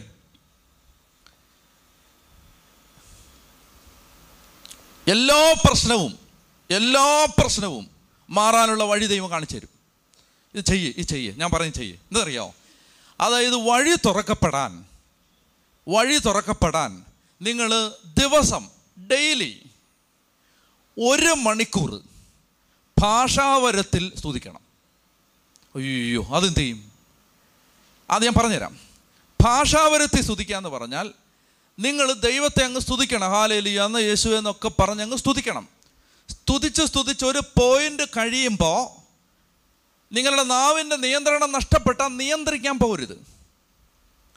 അതായത് പ്രാർത്ഥിക്കണം. ഞാനിത് പറയുന്നതൊക്കെ നല്ല ബോധ്യത്തോടു കൂടിയാണ്. ചില സമയത്ത് എന്നറിയാം, എനിക്കാണെങ്കിൽ മനസ്സിലാൻ വേണ്ടി ഞാൻ പറയുകയാണ്. അതായത് ഞാൻ ചിലപ്പോൾ ഒറ്റയ്ക്ക് കുർബാന ചൊല്ലുന്ന സമയത്ത് ഞാനിപ്പോൾ ഒരു പോയിന്റിൽ നിർത്തിയിട്ട് പിന്നെ ഞാൻ കുറേ സ്തുതിക്കാൻ തുടങ്ങും. സ്തുതിക്കാന്ന് പറഞ്ഞാൽ ഞാൻ ചാപ്പലിൽ നടന്ന് ഓടിയൊക്കെ സ്തുതിക്കും. ഞാൻ തന്നെ ഉള്ളൂ, ആരുമില്ല. എന്ന് പറഞ്ഞാൽ ഒരു പോയിന്റ് കഴിയുമ്പോൾ നമുക്ക് ഭാഷ പ്രശ്നമല്ല. എന്ന് പറഞ്ഞാൽ ആ സമയത്ത് ആത്മാവ് തരുന്നത് എന്താണോ അത് പറഞ്ഞുകൊണ്ടിരിക്കുക. അത് എന്താണ്, ഇത് പൊട്ടത്തരല്ലേ വെടിത്തരല്ലേ എന്നൊന്നും ചിന്തിക്കരുത്. അത് ആത്മാവാണ് പ്രാർത്ഥിക്കുന്നത് ആ സമയത്ത്, നമ്മളല്ല. കാരണം എന്തറിയാം, നമുക്ക് പ്രാർത്ഥിക്കേണ്ടത് എങ്ങനെയെന്ന് പറ അറിഞ്ഞൂടാ. ആത്മാവിന് പ്രാർത്ഥിക്കാൻ ഗ്യാപ്പ് കൊടുക്കണം. കാരണം നമുക്ക് നമ്മുടെ പൊട്ട ബുദ്ധിയിൽ എല്ലാ വിഷയവും വരില്ല. അതുകൊണ്ട് എന്ത്, ആത്മാവിന് നമ്മൾ ഇരുന്ന് കൊടുത്തിട്ട് നാവിനെ വിട്ടുകൊടുത്തിട്ട് പ്രാർത്ഥിക്കണം. പ്രാർത്ഥിച്ചപ്പോൾ ആത്മാവ് പ്രാർത്ഥിക്കും. ആത്മാവ് പ്രാർത്ഥിക്കുമ്പോൾ മനസ്സ് ശൂന്യമായിട്ടിരിക്കും, മനസ്സൊന്നുമില്ല, മനസ്സിലൊന്നുമില്ല. നമ്മൾ കൊന്ത ചൊല്ലുമ്പോൾ, കുരിശിൻ്റെ വഴി ചൊല്ലുമ്പോൾ, കുർബാന അർപ്പിക്കുമ്പോൾ ഒക്കെ നമ്മൾ ദൈവത്തെ ആരാധിക്കും. ആ സമയത്ത് നമ്മൾ മനസ്സുകൊണ്ടാണ് പ്രാർത്ഥിക്കുന്നത്. ആ സമയത്തെല്ലാം നമ്മൾ മനസ്സുകൊണ്ട് പ്രാർത്ഥിക്കുകയാണ്. മനസ്സിലായില്ലേ? ഹലോ, മനസ്സിൽ ആയില്ലേ? ആ സമയത്ത് മനസ്സ് എന്ന് പറഞ്ഞാൽ നമ്മൾ ആ വാക്കുകൾ പറയുമ്പോൾ ആ വാക്കുകൾ നമ്മൾ അപ്പം കർത്താവേ നിൻ്റെ രക്ത ശരീരങ്ങൾ ഞാൻ സ്വീകരിക്കുമ്പോൾ എൻ്റെ ദുരാശകൾ മാറിപ്പോവണേ എന്ന് ഇന്ന് അച്ഛൻ പറഞ്ഞു തന്നു, നമ്മൾ ചൊല്ലി. ആ സമയത്ത് അന്നേരം നമ്മൾ വേറെ എന്തെങ്കിലും ആലോചിച്ചോണ്ടിരിക്കരുത്. കർത്താവേ നിൻ്റെ ശരീരവും രക്തവും ഞാൻ സ്വീകരിക്കുമ്പോൾ എൻ്റെ ദുരാശകൾ മാറിപ്പോണേ. അത് നമ്മളത് മനസ്സുകൊണ്ട് അർത്ഥമറിഞ്ഞ് പ്രാർത്ഥിക്കണം. അതാണ് മനസ്സുകൊണ്ടുള്ള പ്രാർത്ഥന, ആത്മാവുണ്ട്. അതുകൊണ്ട് ഞാൻ പറഞ്ഞു തരുന്നതറിയാം, നിങ്ങൾക്ക് ഒറ്റയ്ക്ക് പ്രാർത്ഥിക്കാൻ ഇനി 1 മണിക്കൂറൊന്നും എനിക്ക് പറ്റില്ല, നിങ്ങൾ 10 മിനിറ്റ് അങ്ങനെ പ്രാർത്ഥിക്കുക. 10 മിനിറ്റ് അങ്ങനെ പെട്ടെന്ന് കയറി സ്വിച്ചിട്ട പോലെ ഭാഷാവരുത്തി പ്രാർത്ഥിക്കാൻ പറ്റണമെന്നില്ല. അത് കുറേ സമയം നമ്മൾ ദൈവത്തെ സ്തുതിക്കുകയും പ്രാർത്ഥിക്കുകയും ചെയ്യുമ്പോഴാണ് അത് ആത്മാവ് മനസ്സിൻ്റെ കളഞ്ഞിട്ട് നമ്മുടെ നാവിൻ്റെ നിയന്ത്രണം ഏറ്റെടുത്ത് പിന്നെ ആത്മാവ് പ്രാർത്ഥിക്കാൻ തുടങ്ങും. ആത്മാവ് പ്രാർത്ഥിക്കാൻ തുടങ്ങിയാൽ പിന്നെ നിങ്ങൾ നിർത്തരുത്, ബുദ്ധി കൊണ്ട് നിർത്തരുത്. അത് ഇത്ര നേരം കഴിഞ്ഞാൽ എന്നാൽ പിന്നെ അത് നിർത്തരുത്. ആത്മാവിനെ അങ്ങ് വിടണം. ആ വഴിക്ക് നമ്മൾ സ്തുതിച്ചുകൊണ്ടിരിക്കണം, സ്തുതിച്ച് പ്രാർത്ഥിച്ചുകൊണ്ടിരിക്കണം. പ്രത്യേകം ശ്രദ്ധിക്കണം, വളരെ സെൻസിറ്റീവായ മേഖലയാണ്. ആളുകൾ വട്ടാന്ന് പറഞ്ഞുകൊണ്ട് പിടിച്ച് ആശുപത്രി കൊണ്ടുപോകും. അതുകൊണ്ട് ഇതൊക്കെ മനുഷ്യർ കാണുക ചെയ്യരുത്. പൗലോസ് പറയുന്നുണ്ട്, നിങ്ങളെക്കാൾ കൂടുതൽ ഞാൻ ഭാഷാവരുത്തി സ്തുതിക്കുകയും പ്രാർത്ഥിക്കുകയും ചെയ്യുന്നുണ്ട്. പൗലോസ് പറയുകയാണ്. പക്ഷെ എല്ലാവരും കാണുകയല്ല, എല്ലാവരുടെ മുമ്പ് വെച്ചിട്ടല്ല. കാരണം അവർക്ക് ഇത് അറിയാത്ത ഒരുത്തൻ നിങ്ങളുടെ കമ്മ്യൂണിറ്റി വന്നാൽ നിങ്ങൾക്ക് വട്ടാന്ന് വിചാരിക്കും എന്ന് പൗലോസ് പറയുന്നുണ്ട്. അപ്പം അതുകൊണ്ട് പ്രത്യേകം ശ്രദ്ധിക്കുക, പ്രത്യേകം. അപ്പം നിങ്ങൾ പറയും അത് തന്നെ വരുന്നതല്ലേ. പ്രത്യേകം ശ്രദ്ധിക്കണം. പ്രവചനത്തിൻ്റെ ആത്മാവ് പ്രവാചകന് വിധേയമാണ്. അതായത് ഭാഷാവരം എന്ന് പറഞ്ഞാൽ നമുക്ക് നിർത്താം, നമുക്ക് സ്റ്റോപ്പ് ചെയ്യാം. മനസ്സിലായോ? അല്ലാതെ വിട്ട് നമുക്ക് അത് നമ്മുടെ നിയന്ത്രണത്തിലാണത്, അല്ല നമ്മൾ ഭ്രാന്തരായി പോകത്തൊന്നുമില്ല. അതുകൊണ്ട് നിങ്ങൾ ശ്രദ്ധിക്കേണ്ടത് സ്ഥലവും സാഹചര്യമൊക്കെ നോക്കി അങ്ങനെ പ്രാർത്ഥിക്കാവൂ. മനുഷ്യരുടെ മുമ്പിൽ വെച്ച് മനുഷ്യർ കാണുക പ്രാർത്ഥിച്ചാൽ നിങ്ങൾ പറയും, ഒന്നാമതേ നിങ്ങൾ പറയുന്നത് മൗണ്ട് കാർമലി വന്നു മാനസിക രോഗിയായി എന്നാണ് പറയുന്നത്. അപ്പോൾ ഇനി നാളെ ആ പരിരക്ഷ എന്നെ കേൾപ്പിക്കരുത്. നിങ്ങൾ നാട്ടുകാരെ മുഴുവൻ കാണിച്ച് ഭാഷാവരുത്തി പ്രാർത്ഥിച്ചിട്ട് അച്ഛൻ പറഞ്ഞതാണ് ഒരു മണിക്കൂർ ഇങ്ങനെ ചെയ്യണം, ദൈവമേ എന്നെ കൊല്ലാൻ പിന്നെ കത്തിയായിട്ട് ആൾ വരും. അതുകൊണ്ട് ഇത് ഞാൻ പറയുന്നത്, നിങ്ങൾ ഒരു ശുശ്രൂഷാ ജീവിതത്തിൽ, നിങ്ങളുടെ ജീവിതത്തിൽ, വ്യക്തിപരമായ ജീവിതത്തിൽ, കുടുംബത്തിൽ വളരണമെങ്കിൽ ഇങ്ങനെ ഇരുന്ന് പ്രാർത്ഥിക്കുക, ഭാഷാവരത്തിൽ പ്രാർത്ഥിക്കുക. അപ്പോൾ ഇവിടെ പറഞ്ഞിരിക്കുകയാണ് മനസ്സുകൊണ്ടും. അത് വായിച്ചേ, കൊറിന്തോസുകാർക്ക് എഴുതിയ ലേഖനത്തിൽ വായിച്ചോ, ഞാൻ എന്താണ് ചെയ്യേണ്ടത്? ഞാൻ എൻ്റെ ആത്മാവ് കൊണ്ടും മനസ്സുകൊണ്ടും പ്രാർത്ഥിക്കും, ആത്മാവ് കൊണ്ടും മനസ്സുകൊണ്ടും. ഭാഷാവരുത്തി പാടാൻ പറ്റും, അങ്ങനെ പറ്റും. അതായത് നമ്മളിങ്ങനെ പാട്ട് പാടി വന്നിട്ട് ഒരു താളം അങ്ങനെ കിടക്കുകയാണ്, വാക്കെല്ലാം തീർന്നു, പിന്നെ ആത്മാവ് പാടും, വേറെന്തോ വാക്കാണ് പാടുന്നത്. ഈ പാട്ടൊന്നുമല്ല, മനസ്സിലായോ? നമ്മൾ പാടിയത് തീ പോലെ ഇറങ്ങണമേ, അതെല്ലാം കഴിഞ്ഞു, ആ പാട്ടിൻ്റെ സ്റ്റാൻസ് എല്ലാം തീർന്നു. ഇനിയിപ്പോൾ പാട്ടുകാരൻ അറിഞ്ഞുകൂടെ അടുത്ത എന്നാ പാടേണ്ടതെന്ന്, അപ്പോൾ ആത്മാവ് പാടാൻ തുടങ്ങും, അങ്ങനെ പാടും. അപ്പോൾ ഇതെല്ലാം ഈ പ്രാർത്ഥനാ ജീവിതത്തിലെ ഘട്ടങ്ങളാണ്. പ്രത്യേകം ശ്രദ്ധിക്കണം, വളരെ സെൻസിറ്റീവായ വിഷയങ്ങളാണ്. അറിയാൻ വയ്യാത്ത വിഷയത്തിലെടുത്ത് ചാടരുത്. അറിയത്തില്ലെങ്കിൽ മാനമര്യാദയായിട്ടുള്ള പ്രാർത്ഥനയൊക്കെ ചൊല്ലിയിരിക്കുന്നതാണ് നല്ലത് എന്ന് പറഞ്ഞാൽ അറിയാൻ വയ്യാത്ത കാര്യത്തിലൂടെ എടുത്ത് ചാടരുത്. ഇതൊക്കെ ഈ വക കാര്യങ്ങളിൽ നിങ്ങൾക്കൊരു തുറവ് കിട്ടിയിട്ടുണ്ടെങ്കിൽ ആ വഴിക്ക് പോവുക, പ്രാർത്ഥിക്കുക. എന്തിനെന്നറിയാമോ? അതായത് ഈ പ്രാർത്ഥന, ആത്മാവ് പ്രാർത്ഥിക്കുമ്പോൾ അതിശക്തമായ ദൈവത്തിൻ്റെ കൃപ വെളിപ്പെടും. ആത്മാവ് പ്രാർത്ഥിക്കുന്ന സമയത്ത് ശക്തമായ ദൈവത്തിൻ്റെ കൃപ വെളിപ്പെട്ട് വരും. ഉറക്കെ പറഞ്ഞേ ഹല്ലേലൂയാ. ആത്മാവ് പ്രാർത്ഥിക്കുമ്പോഴേ അത് വരൂ, നമുക്ക് പ്രാർത്ഥിക്കുമ്പോൾ അത് വരില്ല. അപ്പോൾ അതാണ് ഇവിടെ അപ്പോസ്തലൻ പറയും. ഒരു വാക്യം കൂടെ വായിച്ചേ, എഫേസോസ് ലേഖനം 5-ാം അധ്യായം 19-ാമത്തെ വാക്യം. എഫേസോസ് 5:19. വായിച്ചോ. സങ്കീർത്തനങ്ങളാലും ഗാനങ്ങളാലും ആത്മീയ ഗീതങ്ങളാലും. അതെ, നിങ്ങൾ ഈ പുള്ളിയെ കാശ് കൊടുത്തിരുത്തിയേക്കാണോ വായിക്കാൻ? പിന്നെ നിങ്ങളും ഉണ്ടായിരിക്കുന്നത് എന്തിനാ? വായിക്കേ സഹോദരൻ, വായിച്ചോണം, നല്ലപോലെ വായിച്ചോണം. മടിയന്മാർ വായിച്ചേ, എല്ലാവരും വായിച്ചേ. സങ്കീർത്തനങ്ങളാലും ഗാനങ്ങളാലും ആത്മീയ ഗീതങ്ങളാലും പരസ്പരം സംഭാഷണം ചെയ്യുവിൻ, ഗാനാലാപങ്ങളാൽ പൂർണ്ണ ഹൃദയത്തോടെ കർത്താവിനെ പ്രകീർത്തിക്കുവിൻ. അപ്പോൾ എലീശ ഗായകനെ വിളിച്ചു വരുത്തി, ഗായകൻ പാടിയപ്പോൾ എലീശായുടെ മേൽ ദൈവത്തിൻ്റെ ആത്മാവ് ആവസിച്ചു. അപ്പോൾ അതാണ് നമ്മൾ കണ്ടത്. ഗായകൻ പാടിയപ്പോൾ എലീശായുടെ മേൽ ദൈവത്തിൻ്റെ ആത്മാവ് വ്യാപരിച്ചു. ഇനി നമ്മൾ കാണാൻ പോകുന്നത്, ഈ ആത്മാവ് നിറഞ്ഞു കഴിയുമ്പോൾ, പെന്തക്കോസ്ത അഭിഷേകം നിറയുമ്പോൾ, പരിശുദ്ധാത്മാവ് നിറയുമ്പോൾ പിന്നീട് സംഭവിക്കുന്ന കാര്യങ്ങൾ. രണ്ടാമത്തെ കാര്യം എന്ന് പറയുന്നത്, ഈ രാജാവ് വന്നിട്ട് ശ്രദ്ധിച്ചേ, രാജാവ് വന്നിട്ട്, ഞാൻ പറയുന്നത് 2 രാജാക്കന്മാർ 3-ാം അധ്യായത്തിലെ കാര്യമാണ്, എന്നെ ശ്രദ്ധിച്ചിരുന്നേ. രാജാവ് ചോദിക്കുകയാണ്, ഈ യുദ്ധത്തിന് ഞങ്ങൾ പോകുന്നത് ശരിയോ തെറ്റോ, ഇത് ദൈവഹിതമാണോ അല്ലയോ? ഈ ചോദ്യം ചോദിക്കുമ്പോൾ എലീശ പ്രാർത്ഥിച്ചു, ആത്മാവ് നിറഞ്ഞു. എലീശ പറയുകയാണ്, നീ മുന്നോട്ട് പൊക്കൊള്ളുക, യാതൊരു പ്രയാസം ഉണ്ടാവില്ല. ഇപ്പോൾ അവർ നേരിട്ടൊരു തടസ്സമെന്ന് പറഞ്ഞാൽ, പട്ടാളക്കാർക്ക് കുടിക്കാൻ വെള്ളമില്ലാത്ത വിധത്തിൽ അരുവി വറ്റിപ്പോയി, അരുവി ഉണങ്ങിപ്പോയി. അപ്പോൾ അതാണ് അവർ ദൈവഹിതമാണോ എന്ന് സംശയിച്ചത്. അപ്പോൾ ആ സമയത്ത് എലീശ പറയുകയാണ്, പേടിക്കണ്ട, ഞാൻ പ്രാർത്ഥിച്ചിട്ടുണ്ട്. ഇപ്പോൾ സംഭവിക്കാൻ പോകുന്നത്, ഏദോമിനടുത്തുള്ള ഈ അരുവിയിലേക്ക് ജലം, ഏദോം ദിക്കിൽ നിന്ന് വെള്ളം വന്ന് നിറയാൻ പോവുകയാണ്. കേൾക്കത്, ഞാൻ പറഞ്ഞല്ലോ, നമ്മൾ ദൈവത്തിൻ്റെ എല്ലാ വാഗ്ദാനങ്ങളും സ്വീകരിക്കാനുള്ള വഴി. എന്താ വഴി? പറ. പരിശുദ്ധാത്മാവിനാൽ നിറയുക. ഓ, വെരി ഗുഡ്, അത് മനസ്സിലായി. ദൈവത്തിൻ്റെ ആത്മാവിനാൽ നിറയുക. അപ്പോൾ ഇനി അതിനെ കൂടുതൽ കോംപ്ലിക്കേറ്റഡ് ആക്കാതെ ഞാൻ പ്രാക്ടിക്കലായിട്ട് ഞാൻ പറഞ്ഞുതരാം. അതായത് നിങ്ങളുടെ മനസ്സിൽ ഒരിടവേള കിട്ടുമ്പോഴെല്ലാം നിങ്ങൾ ആവർത്തിക്കേണ്ട വിഷയമാണ് പരിശുദ്ധാത്മാവിനിൽ നിറയണേ. ഇതിങ്ങനെ പറഞ്ഞുകൊണ്ട് നാഴികയ്ക്ക് 40 വട്ടം പറഞ്ഞുകൊണ്ട് നടക്കണം. എന്താ പറയേണ്ടത്? പരിശുദ്ധാത്മാവേ എന്നിൽ നിറയണേ, എന്നിൽ നിറയണേ, എന്നിൽ നിറയണേ. അപ്പോൾ മനസ്സിലാക്കിയിരിക്കേണ്ടത്, മാമോദീസ സ്വീകരിച്ചൊരു വ്യക്തിയിൽ ഓൾറെഡി പരിശുദ്ധാത്മാവ് ഉണ്ട്. ഉണ്ടോ ഇല്ലയോ? ഉണ്ട്. ഇനി അത് നമ്മളിൽ ഒരു അഭിഷേകം, ഒരു അനുഭവം, ഒരു നിറവുമായിട്ട് മാറിയാൽ മതി. അപ്പോൾ എപ്പോഴും പ്രാർത്ഥിച്ചുകൊണ്ടിരിക്കണം, ആത്മാവേ എന്നിൽ നിറയണേ എന്ന് പ്രാർത്ഥിക്കണം. അത് പെന്തക്കോസ്താകാലത്ത് മാത്രമല്ല, എപ്പോഴും പ്രാർത്ഥിക്കണം. അത് ഞാൻ പറയണം, എൻ്റെ അനുഭവമാണത്. അതായത് നമ്മൾ നമുക്കൊരു മടുപ്പ്, ഒരു വരൾച്ച, അല്ലെങ്കിൽ നമുക്കൊരു ഉണർവില്ല. എന്താ വഴി? ഒറ്റ വഴിയേ ഉള്ളൂ, വേറെ ഒരു വഴിയില്ല. വഴി ഇതാണ്, ദൈവത്തിൻ്റെ ആത്മാവ് നിറയുക. ആത്മാവ് നിറയാൻ എന്താ, നമ്മളെ കൊണ്ട് പ്രാർത്ഥിക്കാൻ പറ്റുന്നൊരു കണ്ടീഷനിലാണെങ്കിൽ പ്രാർത്ഥിക്കുക. ഇനി അതല്ലെങ്കിൽ വേറൊരാളുടെ സഹായം പോയി ചോദിക്കാവൂ.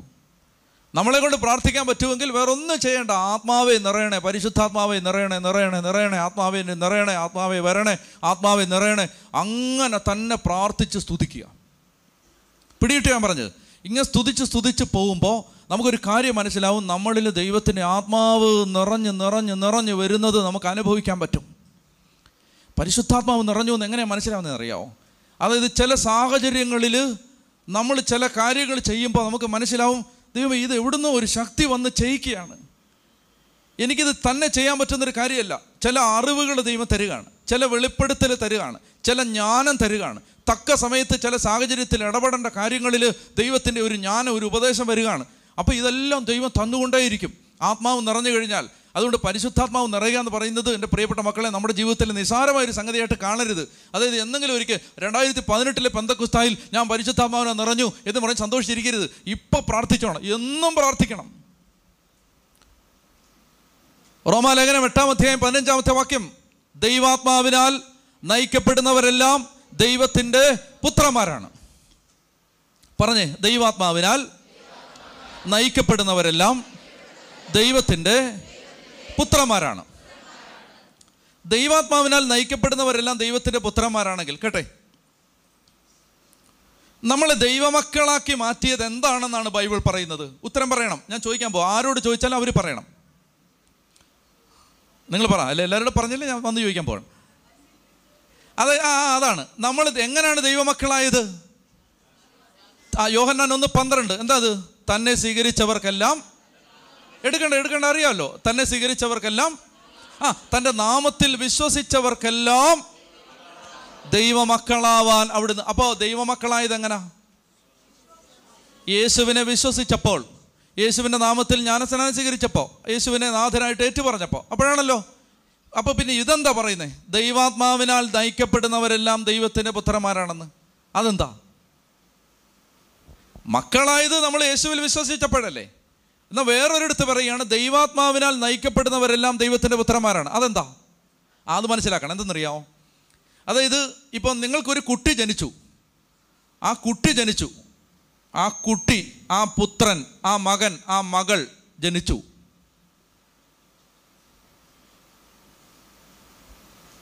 അപ്പോൾ നിങ്ങളുടെ മകനാണ്, നിങ്ങളുടെ മകളാണ്. ഇനി ആ കുട്ടിയായിട്ടിരുന്നാൽ മതിയോ? പറ, ആ കുട്ടി വളരണ്ടേ? അപ്പോൾ കുട്ടിയെ നമ്മൾ വിളിക്കും ശിശു, ബാലൻ, ബാലിക, പൈതൽ. എന്നാൽ കുറച്ചുകൂടെ വളർന്നു കഴിയുമ്പോൾ നമ്മൾ വിളിക്കും മകൻ, മകൾ, പുത്രൻ, പുത്രി. വ്യത്യാസം മനസ്സിലാവുന്നോ? അതായത് ആത്മീയ ജീവിതത്തിൽ ഒരു വളർച്ച ഉണ്ടാവുന്നത്, കുഞ്ഞ് വളർന്ന മകനാവുന്നത്, വളർന്ന മകളാവുന്നത് എങ്ങനാ? ദൈവാത്മാവിനാൽ നയിക്കപ്പെടുമ്പോഴാണ്. പരിശുദ്ധാത്മാവിനാൽ നയിക്കപ്പെടാതെ ആത്മീയ ജീവിതം വളരില്ല, നമ്മൾ ദൈവത്തിൻ്റെ പക്വതയാർന്ന മക്കളായിട്ട് മാറില്ല. അപ്പോൾ അതുകൊണ്ട് ദൈവാത്മാവിനാൽ നയിക്കപ്പെടാൻ എന്നും പ്രാർത്ഥിക്കണം. അതിന് ഇത്രയും പ്രാർത്ഥിച്ചാൽ മതി, പരിശുദ്ധാത്മാവേ എന്നിൽ നിറയണേ, എന്നിൽ നിറയണേ. വേറെ എൻ്റെ ഒരു തിയോളജി ചിന്തിക്കേണ്ട, ഇത്രയും പ്രാർത്ഥിച്ചാൽ മതി, പരിശുദ്ധാത്മാവേ എന്നിൽ നിറയണേ. നിങ്ങളിത് എത്രത്തോളം പ്രാർത്ഥിക്കുന്നു അത്രത്തോളം ദേ ചോര കൊണ്ട് എഴുതിത്തരാം. അങ്ങനെ പറയില്ലെന്ന് എന്നോട് ഒരാൾ പറഞ്ഞു, എന്നാലും പറയാതിരിക്കുന്നത് എങ്ങനെയാ? ചോര കൊണ്ട് എഴുതിത്തരാം. സംശയിക്കണ്ട, ഇത് മാത്രം ചെയ്തുകൊണ്ട് നടക്ക്. പരിശുദ്ധാത്മാവേ എന്നിൽ നിറയണേ, പരിശുദ്ധാത്മാവേ നിറയണേ, പരിശുദ്ധാത്മാവേ നിറയണേ. അപ്പം അങ്ങനെ, കേട്ടെ, ഞാൻ കാര്യത്തിലേക്ക് വരികയാണ്. അങ്ങനെ ഒരാൾ ദൈവത്തിൻ്റെ ആത്മാവിനാൽ നിറയുന്നതനുസരിച്ച് വരണ്ട അരുവിയിൽ വെള്ളം ഒഴുകി വരും. എന്താ അത്? വരണ്ട അരുവിയിൽ വെള്ളം ഒഴുകി വരുമെന്ന് പറഞ്ഞാൽ ഒന്നാമത്തെ പ്രശ്നം ഇതാണ്, നമുക്ക് ഏറ്റവും ബേസിക്കായ വിഷയം സാമ്പത്തിക പ്രശ്നമാണ്. ആണോ? ആണോ അല്ലയോ? അടിസ്ഥാന പ്രശ്നം പൈസയാണ്. അപ്പോൾ ഒന്നാമത്തെ വിഷയം, ആത്മാവിനാൽ നിറയുമ്പോൾ സാമ്പത്തിക മേഖല ദൈവം ഏറ്റെടുക്കും. ആമേൻ. ആത്മാവിനാൽ നിറയുമ്പോൾ സാമ്പത്തിക മേഖല കർത്താവ് ഏറ്റെടുക്കാൻ പോവുകയാണ്. നമുക്ക് 1-2 വാക്യങ്ങൾ വേഗം വായിക്കാം. സുഭാഷിതം 10:22 സുഭാഷിതം 10:22 പെട്ടെന്നെടുക്കുക. സുഭാഷിതം 10:22 വേഗം എടുത്ത്. കർത്താവിൻ്റെ അനുഗ്രഹം സമ്പത്ത് നൽകുന്നു, അവിടുന്ന് അതിൽ ദുഃഖം കലർത്തുന്നില്ല. അപ്പൊ കർത്താവ്, ഒന്നുകൂടെ വായിച്ചേ, കർത്താവിൻ്റെ അനുഗ്രഹം സമ്പത്ത് നൽകുന്നു, അവിടുന്ന് അതിൽ ദുഃഖം കലർത്തുന്നില്ല. അപ്പൊ സമ്പത്ത് നൽകുന്ന എന്താ? കർത്താവിൻ്റെ അനുഗ്രഹമാണ്. എൻ്റെ ഇപ്പോൾ കടബാധ്യത, ഇപ്പം ഞാൻ എനിക്കറിയാം ഇവിടെ സഹോദരങ്ങൾ ഇരിപ്പുണ്ട്, കോടികളുടെ ബാധ്യതയുള്ളവർ ഇരിപ്പുണ്ട്. ദേ ഇന്ന് ശ്രദ്ധിച്ചോ, ഞാൻ അഞ്ചാറ് വചനം പറയുന്നത് നന്നായിട്ട് ശ്രദ്ധിച്ചോ. അതായത് കർത്താവിൻ്റെ അനുഗ്രഹം സമ്പത്ത് നൽകും. അല്ലെങ്കിൽ ഞാൻ കുറച്ചുകൂടെ കൃത്യമായിട്ട് ഞാൻ പുതിയ നിയമത്തിൻ്റെ ഭാഷയിൽ പറയുകയാണ്, പരിശുദ്ധാത്മ അഭിഷേകം നിങ്ങളുടെ സാമ്പത്തിക പ്രശ്നങ്ങൾ പരിഹരിക്കും. അതുകൊണ്ട് നിങ്ങൾ കടം മാറാനെന്ന് പ്രാർത്ഥിക്കേണ്ട, നിങ്ങൾ ആത്മാവ് നിറയാൻ പ്രാർത്ഥിച്ചാൽ മതി. പരിശുദ്ധാത്മാവ് നിറഞ്ഞാൽ സാമ്പത്തിക മേഖലയെ കർത്താവ് ഏറ്റെടുക്കും, ഏറ്റെടുക്കും, ഏറ്റെടുത്തിരിക്കും. ഒരു സംശയം വേണ്ട, കർത്താവിൻ്റെ അനുഗ്രഹം സമ്പത്ത് നൽകും. നമ്മൾ ഉയർന്ന കാര്യങ്ങൾക്ക് വേണ്ടി ചിന്തിക്കുക, നിത്യതയ്ക്ക് വേണ്ടി ചിന്തിക്കുക. എനിക്ക് ഇത്രയും കാലമായിട്ട് എൻ്റെ ജീവിതത്തിലുണ്ടായ ഏറ്റവും വലിയ ബോധ്യങ്ങളിലൊന്ന് ഞാൻ പറയുകയാണ്, മറ്റ് വിഷയങ്ങളെക്കുറിച്ച് ഒത്തിരി ആകുലപ്പെടേണ്ട. അതായത് നമുക്ക് പ്രധാനപ്പെട്ട കാര്യങ്ങൾ ചിന്തിക്കുക. ആത്മാവിൻ്റെ നിത്യരക്ഷ, കുമ്പസാരിക്കണം, എന്നും വിശുദ്ധിയിലായിരിക്കണം, പ്രസാദപരത്തിലായിരിക്കണം, തിന്മ വീഴാൻ പാടില്ല, മനുഷ്യരോട് ക്ഷമിക്കണം, വെറുപ്പ് വെക്കാൻ പാടില്ല, കർത്താവ് പറഞ്ഞിട്ടുള്ളത് പോലെ സ്നേഹിക്കാനായിട്ട് പരിശ്രമിക്കണം, എല്ലാവരോടും സമാധാനത്തിൽ വർത്തിക്കണം, സ്വർഗത്തിന് വേണ്ടി ആഗ്രഹിക്കണം, നിത്യതയെക്കുറിച്ച് ചിന്തിക്കണം, ആത്മാവ് നശിക്കാൻ പാടില്ല. ഈ വക കാര്യങ്ങൾ ചിന്തിക്കുക, ആലോചിക്കുക, പ്രാർത്ഥിക്കുക. എൻ്റെ പ്രിയപ്പെട്ട മക്കളെ, ഒരു ഭൗതിക വിഷയത്തിന് വേണ്ടിയും പ്രാർത്ഥിക്കേണ്ട അവസ്ഥ വരാത്ത വിധം ദൈവത്തിൻ്റെ പരിപാലന വെളിപ്പെടും. ഇത് വിശ്വസിക്കുക, ഇത് വിശ്വസിക്കുക. എനിക്ക് അറിഞ്ഞൂടാ അങ്ങനെ പറഞ്ഞു തരണമെന്ന്, ഇത് വിശ്വസിക്കുക. അതായത് നിങ്ങൾ തീരുമാനിക്കുക, എനിക്ക് എൻ്റെ സാമ്പത്തിക പ്രശ്നം തൽക്കാലം ഞാൻ മറക്കുക. എൻ്റെ മുമ്പിൽ അത് വലിയ പ്രശ്നമായിട്ട് കിടക്കുകയാണ്, കോടികളുടെ ബാധ്യത. അത് മറക്ക്, അത് തൽക്കാലം അങ്ങോട്ട് മാറ്റി വെക്കുക. നമ്മൾ എത്ര ഉത്കണ്ഠപ്പെട്ടാലും ഇത് മാറാൻ പോണില്ലല്ലോ, ഇരുന്ന് വിഷമിച്ചാലോ കരഞ്ഞാലോ കയറെടുത്താലോ ഇതൊന്നും മാറാൻ പോണില്ലല്ലോ. അപ്പോൾ എന്നാൽ പിന്നെ അവിടെ കിടക്കട്ടെ, എന്തും വരട്ടെ, അവിടെ കിടക്കട്ടെ, ആ ബാധ്യത അവിടെ കിടക്കട്ടെ. ഇപ്പോൾ പ്രാർത്ഥിക്കുക, കർത്താവേ നിൻ്റെ ആത്മാവിനാൽ എന്നെ നിറയ്ക്കണമേ. അങ്ങനെ ആത്മാവിനാൽ നിറച്ചാൽ, നിങ്ങൾ ശ്രദ്ധിച്ചോണം, 2 വചനങ്ങൾ ശ്രദ്ധിച്ചോ. യേശയ്യ 11:2, പെട്ടെന്ന് എടുക്കുക. യേശയ്യ 11:2. വായിച്ചോ. കർത്താവിൻ്റെ ആത്മാവ് അവൻ്റെ മേൽ ആവസിക്കും, ജ്ഞാനത്തിൻ്റെയും വിവേകത്തിൻ്റെയും ആത്മാവ്, ഉപദേശത്തിൻ്റെയും ശക്തിയുടെയും ആത്മാവ്, അറിവിൻ്റെയും ദൈവഭക്തിയുടെയും ആത്മാവ്. അതായത് ഈ ഒരാത്മാവ് വ്യാപരിക്കും, പരിശുദ്ധാത്മാവ് വ്യാപരിക്കും. ആ ആത്മാവ് എന്താണെന്നാണ് ഇവിടെ യേശയ്യ പറയുന്നത്. യേശയ്യ 11 പറയുകയാണ്, അതായത് കർത്താവിൻ്റെ ആത്മാവ് എന്താത്മാവാണ്? ജ്ഞാനത്തിൻ്റെ ആത്മാവാണത്, അത് വിവേകത്തിൻ്റെ ആത്മാവാണിത്, അത് ഉപദേശത്തിൻ്റെ ആത്മാവാണ്, അത് ശക്തിയുടെ ആത്മാവാണ്, അത് അറിവിൻ്റെ ആത്മാവാണ്, അത് ദൈവഭക്തിയുടെ ആത്മാവാണ്. അത് പരം എന്താ വേണ്ടേ? അതായത് പാളിപ്പോയത് തീരുമാനം തെറ്റിപ്പോയെടുത്താണ്. Yes or no? യെസ്. പാളിപ്പോയത് മുഴുവൻ തീരുമാനം തെറ്റിയെടുത്താണ്. അപ്പോൾ തീരുമാനങ്ങൾ ഈ സാമ്പത്തിക മേഖല മെച്ചപ്പെടാൻ ഇനി തീരുമാനം തെറ്റാൻ പാടില്ല. ഇനി എടുക്കുന്ന ഒരു ഡിസിഷനും തെറ്റരുത്, ഇനി എടുക്കുന്ന ഒരു തീരുമാനത്തിനും പാളിച്ച വരരുത്, ഇനി എന്തെങ്കിലും ഒന്ന് പെട്ടെന്നൊരു ആവേശത്തിന് പേര് തീരുമാനിക്കരുത്. എടുത്ത തീരുമാനങ്ങളാണ് അടിത്തറ ഇളക്കിയത്, അടിവേരറത്തത്, അടിയൊഴുക്ക്, അതായത് ഈ കാൽച്ചുവട്ടിലെ മണ്ണൊഴുക്കി കളഞ്ഞത്. അപ്പം അതുകൊണ്ട് ഇനിയിപ്പോൾ എന്ത് ചെയ്യും? തെറ്റായി തീരുമാനം എടുക്കരുത്. അതിനെന്ത് ചെയ്യണം പറ. എനിക്ക് ബുദ്ധിയില്ല, എനിക്ക് ഡിഗ്രിയില്ല, PhD ഇല്ല, ഞാൻ മണ്ടനാണ്, മന്ദബുദ്ധിയാണ്, വീട്ടുകാർ എഴുതി തള്ളിയ ആളാണ്, ആർക്കും വേണ്ടാത്തവനാണ്. സാരമില്ലടാ, ഒരാത്മാവുണ്ട്. There is a spirit. എന്താത്മാവാണിത്? ഇത് പരിശുദ്ധാത്മാവ്. ആ പരിശുദ്ധാത്മാവിൻ്റെ ഒരു പ്രത്യേകത, അത് ജ്ഞാനത്തിൻ്റെ ആത്മാവാണ്, വിവേകത്തിൻ്റെ ആത്മാവാണ്, ഉപദേശത്തിൻ്റെ ആത്മാവാണ്, അറിവിൻ്റെ ആത്മാവാണ്. സങ്കീർത്തനം 32:8 പെട്ടെന്ന് വായിക്കുക. സങ്കീർത്തനം 32:8. ഞാൻ നിന്നെ ഉപദേശിക്കാം. പോരേടാ, പോരെ, അത് പോരെ നിനക്ക്. ആരുപദേശിക്കാം? ഞാൻ. മനസ്സിലായോ? കൗൺസിലർ ഉപദേശിക്കാന്നല്ല പറഞ്ഞത്, ധ്യാനഗുരു ഉപദേശിക്കാന്നല്ല പറഞ്ഞത്, അച്ഛൻ കന്യാസ്ത്രീ ഉപദേശിക്കാന്നല്ല പറഞ്ഞത്. ഞാൻ നിന്നെ ഉപദേശിക്കാം, നീ നടക്കേണ്ട വഴി. ഒരു സന്തോഷമില്ല ഇതൊക്കെ കേട്ടിട്ട്? ഞാൻ നിന്നെ ഉപദേശിക്കാം, നീ നടക്കേണ്ട വഴി കാണിച്ചു തരാം. നിന്റെ മേൽ അതാണ് കാര്യം, നിന്റെ മേൽ ദൃഷ്ടി വെച്ച് നിന്നെ ഉപദേശിക്കുക എന്ന് പറഞ്ഞാണ്ടല്ലോ. അതായത് നിന്റെ മേൽ ദൃഷ്ടി വെച്ചെന്ന് പറഞ്ഞാൽ ഇടം വലം തിരിഞ്ഞ് നീ തെറ്റിപ്പോവാതെ നിന്റെ മേൽ ഒരു നോട്ടം വെച്ച് നിന്നെ ഞാൻ ഉപദേശിക്കാടാ. അതായത് നീ അബദ്ധം കാണിക്കാതിരിക്കാൻ ഞാൻ നിന്നെ ഉപദേശിക്കാം. നിന്റെ മേൽ ദൃഷ്ടി വെച്ച് നിന്നെ ഉപദേശിക്കാന്ന് പറഞ്ഞാൽ നീ എൻ്റെ കണ്ണ് വെട്ടിച്ചു പോയി അപകടത്തിൽ ചാടാതെ നിന്നെ ഉപദേശിക്കാണോ? ഒന്ന് കരങ്ങളടിച്ച് കർത്താവിനെ മഹത്വപ്പെടുത്തിക്കേ. ക്രിസ്ത്യാനി, എനിക്ക് നിന്നോട് പറയാനുള്ളത്, ഇങ്ങനൊരു ദൈവം വേറെ ഒരു മതത്തിലും ഇല്ലെന്ന് നീ ഇന്നെങ്കിലും ഒന്ന് അറിയേ. വേറൊരു മതവും ഇങ്ങനൊരു ദൈവത്തെക്കുറിച്ച് പഠിപ്പിച്ചിട്ടില്ല. അതായത് നീ നിന്റെ പുറകെ നടന്ന് നിന്നെ ഉപദേശിക്കാന്ന്. നമുക്കത് വേണ്ടല്ലോ. നമുക്ക് ആരെങ്കിലും മനുഷ്യർ പറയുന്ന ഉപദേശം മതി, നമുക്ക് ധ്യാനഗുരു പറയുന്ന ഉപദേശം മതി, നമുക്ക് കൗൺസിലർ പറയുന്ന ഉപദേശം മതി. ബ്രദറേ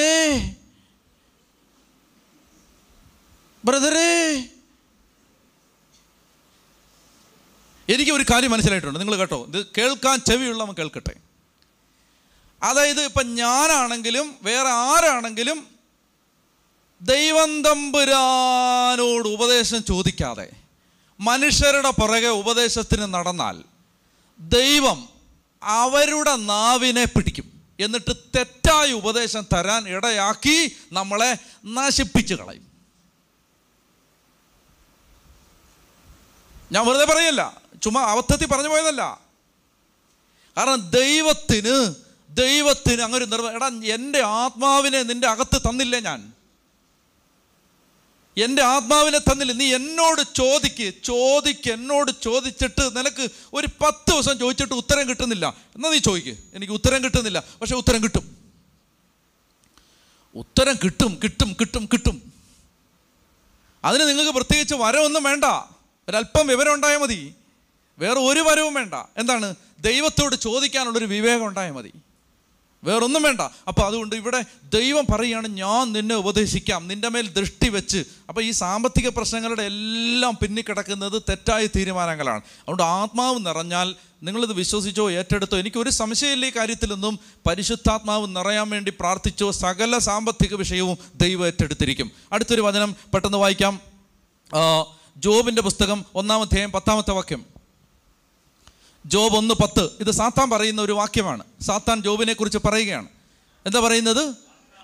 അങ്ങ് അവനും അവൻ്റെ ഭവനത്തിനും സമ്പത്തിനും ചുറ്റും വേലി കെട്ടി സുരക്ഷിതത്വം നൽകി, അവൻ്റെ പ്രവൃത്തികളെ അനുഗ്രഹിച്ചു, അവൻ്റെ സമ്പത്ത് വർദ്ധിപ്പിക്കുകയും ചെയ്തു. അതായത് ആരാണ്? സാത്താൻ പറയുകയാണ്. ആരോട് പറയാണ്? ദൈവത്തോട് പറയാണ്. ആരെക്കുറിച്ച് പറയാണ്? ജോബിനെ കുറിച്ച് പറയാണ്. ദൈവമേ, നീയാണ് ചെയ്തത്. നീ എന്ത് ചെയ്തു? നീ അവനും അവൻ്റെ ഭവനത്തിനും സമ്പത്തിനും ചുറ്റും വേലി കെട്ടി സുരക്ഷിതത്വം നൽകി, അവൻ്റെ പ്രവൃത്തികളെ അനുഗ്രഹിച്ചു, അവൻ്റെ സമ്പത്ത്. അപ്പോൾ ഇതാരാ വർദ്ധിപ്പിക്കുന്നത്? ദൈവത്തിൻ്റെ അനുഗ്രഹമാണ് സമ്പത്ത് വർദ്ധിപ്പിക്കുന്നത്, ദൈവമാണ് സമ്പത്ത് നൽകുന്നത്. അപ്പോൾ അതുകൊണ്ട് ഒന്നാമതായിട്ട് ഇത് അംഗീകരിക്കണം. അതായത് നമ്മുടെ കഴിവല്ല സമ്പത്ത് നേടിത്തരുന്നത്, ദൈവമാണ് സമ്പത്ത് തരുന്നത്. ഇതൊരു ആത്മീയ മനുഷ്യൻ അംഗീകരിക്കണം. ദൈവം തന്നാലേ ഉള്ളൂ. ദൈവം ചില സമയത്ത് തരാതിരിക്കും, പിടിച്ചു വെക്കും, വരൾച്ച അനുവദിക്കും, ക്ഷാമം അനുവദിക്കും. ഇതെല്ലാം ദൈവം തരുന്നതാണ്. അപ്പോൾ അത് നമ്മൾ നോക്കുക. രണ്ടാമത്തെ കാര്യം എന്തെന്നറിയാമോ? അതായത് ഈ സാമ്പത്തിക മേഖലയിൽ ഒരു പ്രതിസന്ധി ഉണ്ടാവുന്നതിന് ഒരുപാട് കാരണങ്ങളുണ്ട്. അതിൽ ഒന്ന് രണ്ട് കാരണം ഞാൻ പറയാം. ഒരു കാരണം എന്ന് പറയുന്നത്, അതായത് നമ്മുടെ നോട്ടം ദൈവത്തിൽ നിന്ന് മാറി സമ്പത്തിലായാൽ, നോട്ടം തിരിച്ച് ദൈവത്തിലെത്താൻ സമ്പത്തിൽ ദൈവം ഇടപെടും. നമ്മുടെ നോട്ടം ദൈവത്തിൽ നിന്ന് സമ്പത്തിലേക്ക് മാറിയാൽ, നോട്ടം തിരിച്ച് ദൈവത്തിലേക്ക് എത്താൻ ദൈവം സാമ്പത്തിക മേഖലയെ ചിലപ്പോൾ പിടിക്കും. അതിലേറ്റവും നല്ല ഉദാഹരണമാണ് ഏലിയ. ഏലിയായോട് ദൈവം പറഞ്ഞു, നീ പോയി കെറീത്ത് അരുവിയുടെ തീരത്ത് ഒളിച്ച് താമസിക്കുക. ഏലിയ പോയി ഒളിച്ച് താമസിക്കുകയാണ്. അപ്പോൾ കർത്താവ് പറഞ്ഞു, കാക്ക നിനക്ക് അപ്പം കൊണ്ടുപോകും തരും, നിനക്ക് കെറീത്ത് അരുവിയിലെ വെള്ളം കുടിക്കാം. കുറച്ച് നാൾ കഴിഞ്ഞപ്പോൾ കാക്ക വരാതായി, തോട് വറ്റി. അന്യായമല്ലേ ഇത്? Yes or no? അന്യായമല്ലേ? അന്യായമാണിത്. കാരണം കർത്താവ് നീ പറഞ്ഞനുസരിച്ച് തോട്ടിൻ്റെ കരയിൽ പോയി താമസിച്ചാണ്. ഗുഹയിൽ പോയി താമസിച്ചിട്ട് കാക്ക വരാതായി. 3-4 ദിവസം കഴിഞ്ഞപ്പോൾ കാക്കയെ കാണാനില്ല. കാക്ക മറ്റേ സൊമാറ്റോ ഒക്കെ വരുന്ന പോലെ, സ്വിഗ്ഗിയൊക്കെ വരുന്ന പോലെ കാക്ക വരും ഭാഗമൊക്കെ ആയിട്ട്. എന്നിട്ട് അപ്പം കൊടുത്തിട്ട് അടുത്ത ഡെലിവറി പോയിന്റിലേക്ക് കാക്ക പോകും. കാക്ക എന്ത് ചെയ്തു? കാക്കയുടെ ഈ റൂട്ട് കർത്താവ് കട്ട് ചെയ്തു. കാക്ക വേറെ റൂട്ടിൽ പോവാണ്. കാക്ക വരാതായി. പിന്നെ വെള്ളം വറ്റി. അപ്പോൾ ഏലിയ വിഷമിച്ചു. എന്താ കാര്യം എന്നറിയോ? ഇത്രയേ ഉള്ളൂ, സിമ്പിളാണ്. അതായത് ദൈവം പറഞ്ഞു, ഞാൻ നിനക്ക് കാക്കയിലൂടെ അപ്പം തരും, ഞാൻ നിനക്ക് തോട്ടിലൂടെ വെള്ളം തരും. ആരാണ് അപ്പം തരുന്നത്? ഞാൻ. ആരാണ് വെള്ളം തരുന്നത്? ഞാൻ. ഓക്കെ, ഇതിനിടയ്ക്ക് നിൽക്കുന്ന ആരാണ്? കാക്കയും തോടും. കുറച്ച് ദിവസം കഴിഞ്ഞപ്പോൾ ഏലിയ മേളിലോട്ടുള്ള നോട്ടം മാറ്റി കിഴക്കോട്ട് മാത്രം നോക്കാൻ തുടങ്ങി. കാക്ക വരുന്ന റൂട്ട് അതാണ്, സൊമാറ്റോ ആ വഴിയാണ് വരുന്നത്. അവൻ അങ്ങോട്ട് നോക്കി. ഞാനാണ് കാക്കയെ വിടുന്നത്, പക്ഷേ ഞാൻ മറന്നു, ദൈവത്തെ മറന്നിട്ട് അങ്ങോട്ട് ഡെലിവറി ബോയ് വന്നിട്ടില്ല. ഞാനാണ് വെള്ളം തരുന്നത്, തോട്ടിൽ നിന്നാണ്. ഏലിയ തോട്ടിലോട്ട് നോക്കിയിരിക്കുകയാണ്. ഊറ്റൊന്നും വരുന്നില്ലല്ലോ, ഉറവയെല്ലാം വറ്റിയല്ലോ. തോട്ടിലോട്ട് നോക്കിയിരിക്കുകയാണ്. മനസ്സിലായോ? അതായത് അപ്പം തരുന്ന ദൈവത്തിൽ നിന്ന് നോട്ടം കാക്കയിലേക്കും വെള്ളം തരുന്ന ദൈവത്തിൽ നിന്ന് നോട്ടം തോട്ടിലേക്കും മാറിയപ്പോൾ കാക്ക വരാതായി, തോട് വറ്റി. അപ്പോൾ വീണ്ടും മേളിലോട്ട് നോക്കി. മൂന്നാല് ദിവസം വിശന്ന് കഴിയുമ്പോൾ മേളിലോട്ട് നോക്കും. അപ്പോൾ കർത്താവ് പറഞ്ഞു, നിനക്ക് ഭക്ഷണം തരാൻ സറപ്തായിലെ വിധവയോട് ഞാൻ കൽപ്പിച്ചിട്ടുണ്ട്, അങ്ങോട്ട് പോകൂ. ഇതൊക്കെ അക്ഷരാർത്ഥത്തിൽ നിങ്ങൾ മനസ്സിലാക്കി. അക്ഷരാർത്ഥത്തിൽ ദൈവം എല്ലാം കരുതി വച്ചിട്ടുണ്ട്. അതായത് ദൈവം അപ്പനാണ്, ദൈവം എല്ലാം കരുതി വച്ചിട്ടുണ്ട്. എത്ര കടം? 50 കോടി. ഭരപ്പെടണ്ട, 60 കോടി കരുതി വച്ചിട്ടുണ്ട്. ഒരു തർക്കം, ഞാനിതൊന്നും വെറുതെ പറയുകയല്ല, കരുതി വച്ചിട്ടുണ്ട്. നോക്കണ്ട, തെക്കും വടക്കൊന്നും നോക്കണ്ട, എവിടുന്നാണ് ഇത് വരുന്നത് നോക്കണ്ട, നോട്ടം മാറാതിരുന്നാൽ മതി, വരേണ്ടത് സമയത്ത് വന്നോളും. ദൈവ പരിപാലന അടുത്ത 10 കൊല്ലത്തേക്ക് ജീവിക്കാനുള്ളത് ഇന്ന് തരുന്നതല്ല, 10 കൊല്ലത്തേക്ക് ജീവിക്കാനുള്ളത് ആവശ്യമുള്ളപ്പോൾ തരുന്നതാണ് ദൈവപരിപാലന. മനസ്സിലാക്കിയിരിക്കണം. ദൈവപരിപാലന എന്ന് പറഞ്ഞാൽ 10 കൊല്ലത്തേക്ക് വേണ്ടത് ഇന്ന് തരുന്നതല്ല, മറിച്ച് ആവശ്യമുള്ളപ്പോൾ ആവശ്യമുള്ളത് തന്നുകൊണ്ടേയിരിക്കും. അതാണ് ദൈവപരിപാലന. അതുകൊണ്ട് ഒറ്റ കാര്യം, എൻ്റെ മക്കളെ നോട്ടം മാറല്ലേ, ദൈവത്തെ തന്നെ നോക്കിക്കോണം. അതെന്തറിയോ നമ്മൾ മനസ്സിലാക്കേണ്ടത്? നമുക്ക് ഇത്രയും വിശ്വസിക്കാവുന്ന ഒരു ദൈവം വേറെ എവിടാ? അങ്ങനെ ഒരു ദൈവത്തെ വേറെ ആരെങ്കിലും കണ്ടിട്ടുണ്ടോ എന്നാണ് ബൈബിൾ ചോദിക്കുന്നത്. തനിക്ക് വേണ്ടി, തന്നെ കാത്തിരിക്കുന്നവർക്ക് വേണ്ടി അധ്വാനിക്കുന്ന ഒരു ദൈവത്തെ അല്ലാതെ വേറൊരു ദൈവത്തെ ആരെങ്കിലും കണ്ടിട്ടുണ്ടോ? ദൈവം നമ്മുടെ അപ്പനാണ്. ആ അപ്പന് അറിയാം. നിങ്ങൾ വിഷമിക്കേണ്ട, നിങ്ങൾക്ക് ഇന്ന് 10 കോടിയുടെ കടമുണ്ട്, വിഷമിക്കരുത്. ദൈവത്തിന് ഇത് നിസ്സാരമാണ്.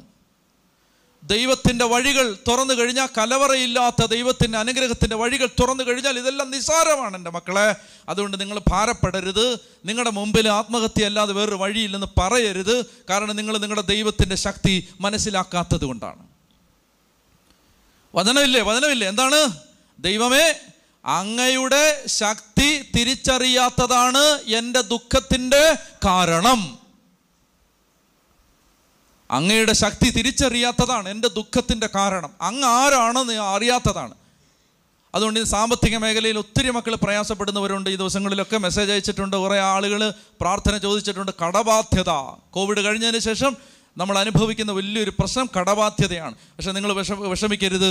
ദൈവത്തിൻ്റെ, നമ്മുടെ അപ്പൻ്റെ കയ്യിൽ ഇഷ്ടം പോലെ പണമുണ്ട്, അത് ദൈവം തരും.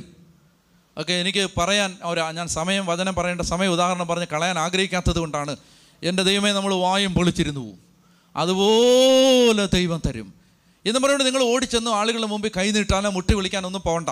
മനസ്സിലായോ? എനിക്ക് മെസ്സേജ് കിട്ടി, സഹോദരൻ എന്നെ സഹായിക്കും, അങ്ങനെയൊന്നും പോകണ്ട, പോരുത്, നാണക്കേട്. സഹോദരിയുടെ മുഖമാണ് പ്രാർത്ഥനയിൽ തെളിഞ്ഞത് എന്ന് പറയരുത്, നാണക്കേടാണ്. പരിശുദ്ധാത്മാവിനെ വിൽക്കരുത്. അങ്ങനെ ഒരാരുടെ ഒരു മുഖം തെളിയണ്ട. അവർ വരുമ്പോൾ കണ്ടാൽ പോരെ, എന്തിനു തെളിയുന്ന? നേരത്തെ പൈസ ആയിട്ട് വരുമ്പോൾ കണ്ടാൽ പോരെ അവരെ, നേരത്തെ തെളിയേണ്ട വല്ല കാര്യമുണ്ടോ? കേട്ടോ, അതുകൊണ്ട് അമ്മച്ചി വരും കേട്ടോ, നിങ്ങൾക്കുള്ളത് വരും. ദൈവം അത് തന്നിട്ടുണ്ട്, അത് റെഡിയാക്കി വെച്ചിട്ടുണ്ട്, ആളെ റെഡിയാക്കി നിർത്തിയിട്ടുണ്ട്, ആള് വരും. അവരൊക്കെ പറഞ്ഞേ ഹല്ലേലൂയാ, ഹല്ലേലൂയാ. അപ്പോൾ ഞാൻ പറഞ്ഞു വന്നത്, സാമ്പത്തിക മേഖലയിൽ ഒന്ന് നമ്മൾ ശ്രദ്ധിക്കണം. സാമ്പത്തിക മേഖല തകർച്ച അനുഭവിക്കുന്നവർ നോട്ടം മാറിയിട്ടുണ്ടോ എന്ന് നോക്കണം, നന്നായിട്ട് കുമ്പസാരിക്കണം. ദൈവത്തിൽ നിന്ന് നോട്ടം മാറി പണത്തിൽ, ബിസിനസ്, അതിൻ്റെ പുറകെ ഇങ്ങനെ നടന്ന് ദൈവത്തിൽ നിന്ന് നോട്ടം മാറി പ്രാർത്ഥിക്കുന്ന പോലും പൈസ ഉണ്ടാക്കാനാണ്. ആ രീതിയിലേക്ക് ദ്രവ്യാഗ്രഹത്തിനുള്ള ഉപാധിയായിട്ട് ദൈവത്തെ കണ്ടു. ആ മേഖല അനുദവിക്കണം. പിന്നെ ഒരു സാമ്പത്തിക മേഖലയിൽ തകർച്ച വരുന്നതിൻ്റെ മറ്റൊരു പ്രധാനപ്പെട്ട കാരണം എന്ന് പറയുന്നത് അന്യായ സമ്പത്താണ്. അത് നമ്മളെ നശിപ്പിച്ച് കളയും. അന്യായ സമ്പത്ത്, ന്യായമല്ലാത്ത സമ്പത്ത്, അത് നമ്മുടെ ജീവിതത്തെ നശിപ്പിച്ചുകളെ. ഒന്ന് രണ്ട് വാക്യങ്ങളോട് വായിക്കാം. നിയമാവർത്തനം 8:6-9 വരെ. നിയമാവർത്തനം 8:6-9 വരെ വായിക്കാമോ? അതിനാൽ നിങ്ങളുടെ, വായിച്ചോ, നിങ്ങളുടെ ദൈവമായ കർത്താവിൻ്റെ മാർഗത്തിലൂടെ ചരിച്ചും അവിടുത്തെ ഭയപ്പെട്ടും അവിടുത്തെ കൽപ്പനകൾ പാലിച്ചുകൊള്ളുവിൻ. എന്തെന്നാൽ അരുവികളും ഉറവകളും മലകളിലും താഴ്വരകളിലും പൊട്ടിയൊഴുകുന്ന പ്രവാഹങ്ങളുമുള്ള ഒരു നല്ല ദേശത്തേക്കാണ് നിങ്ങളുടെ ദൈവമായ കർത്താവ് നിങ്ങളെ കൊണ്ടുവരുന്നത്. ഗോതമ്പും ബാർലിയും മുന്തിരിച്ചെടികളും അത്തിവൃക്ഷങ്ങളും മാതള നാരകങ്ങളും ഒലിവ മരങ്ങളും തേനുമുള്ള ദേശമാണത്.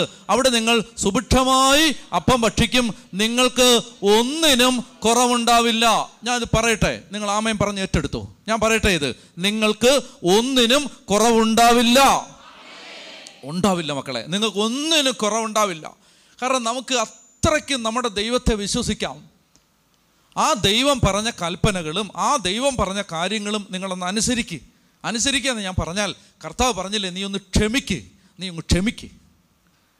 കർത്താവ് പറഞ്ഞില്ലേ നീ എൻ്റെ ശരീരം ഭക്ഷിക്കുക, എൻ്റെ രക്തം പാനം ചെയ്യ്, നീ ഒന്ന് പള്ളിയിൽ പോ, കർത്താവ് പറഞ്ഞില്ലേ നിങ്ങൾ രാവും പകലും എന്നെ വിളിച്ച് കരയുന്നവർക്ക് നീതി നടത്തി കൊടുക്കാതിരിക്കുമോ, നീ ഒന്ന് പ്രാർത്ഥിക്കുക കുടുംബത്തിൽ ഇരുന്ന്,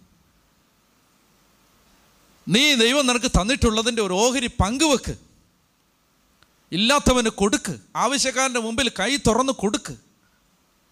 കർത്താവ് പറയാണ്, ഞാൻ പറഞ്ഞ കൽപ്പനകളൊക്കെ നീ ഒന്ന് അനുസരിക്ക്, നിന്റെ കുറ്റം പറയുന്ന സ്വഭാവം ഒന്ന് നിർത്ത്, വിധിക്കരുത്, വിധിക്കപ്പെടാതിരിക്കാൻ നിങ്ങൾ വിധിക്കരുത്, അതൊന്ന് നിർത്ത്, എല്ലാവരെയും ദുഷിക്കുന്ന സ്വഭാവം ഒന്ന് നിർത്ത്, എല്ലാവരിലും കുറ്റം കണ്ടുപിടിക്കുന്ന സ്വഭാവം ഒന്ന് നിർത്ത്.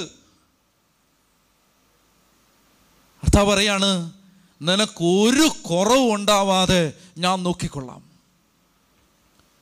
എനിക്കറിയാൻ പാടില്ല എന്ത് വലിയ വാഗ്ദാനമാണ് ഇതെല്ലാം. നമ്മളെ കണ്ണിലെ കൃഷ്ണമണി പോലെ കാത്തുകൊള്ളാം എന്ന് ദൈവം പറഞ്ഞു. നിങ്ങൾക്കറിയാമോ?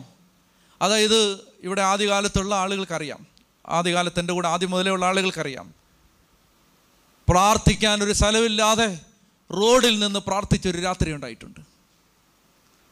റോഡിൽ നിന്ന്. കാരണം എന്താ, ബഹളാന്ന് പറഞ്ഞ് ഇറക്കി വിടുകയാണ് എല്ലായിടത്തു നിന്നും. ഒരിടത്തുനിന്ന് തല്ലിയില്ലെന്നേ ഉള്ളൂ, പ്രാർത്ഥിക്കാൻ ചെന്നവരെ ഷൗട്ട് ചെയ്ത് ഇറക്കി വിട്ടു. റോഡിൽ നിന്ന് ദൈവമേ പ്രാർത്ഥിക്കാൻ ഒരു സ്ഥലമില്ല. ഇന്ന് നിങ്ങൾക്ക് അറിയാം 36 ഏക്കറുണ്ട് ഇത്. ഇതിനകത്ത് ദൈവത്തെ വിളിച്ചാൽ ഞങ്ങളെ ആരും ഇറക്കി വിടില്ല.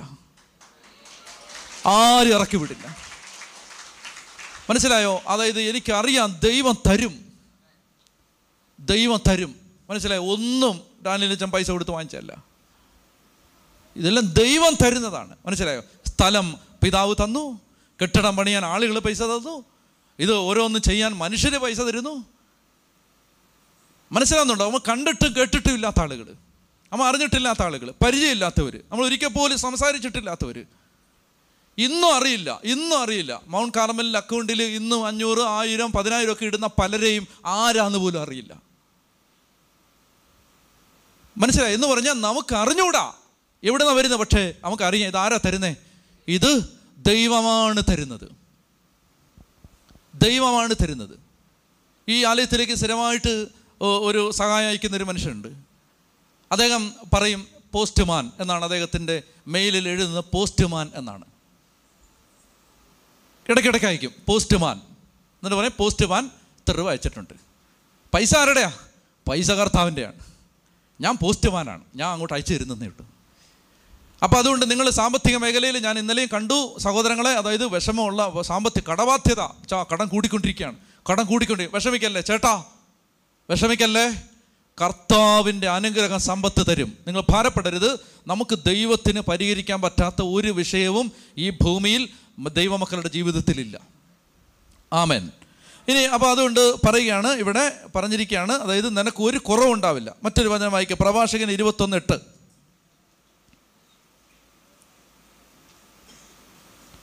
പ്രഭാഷകൻ 21:8.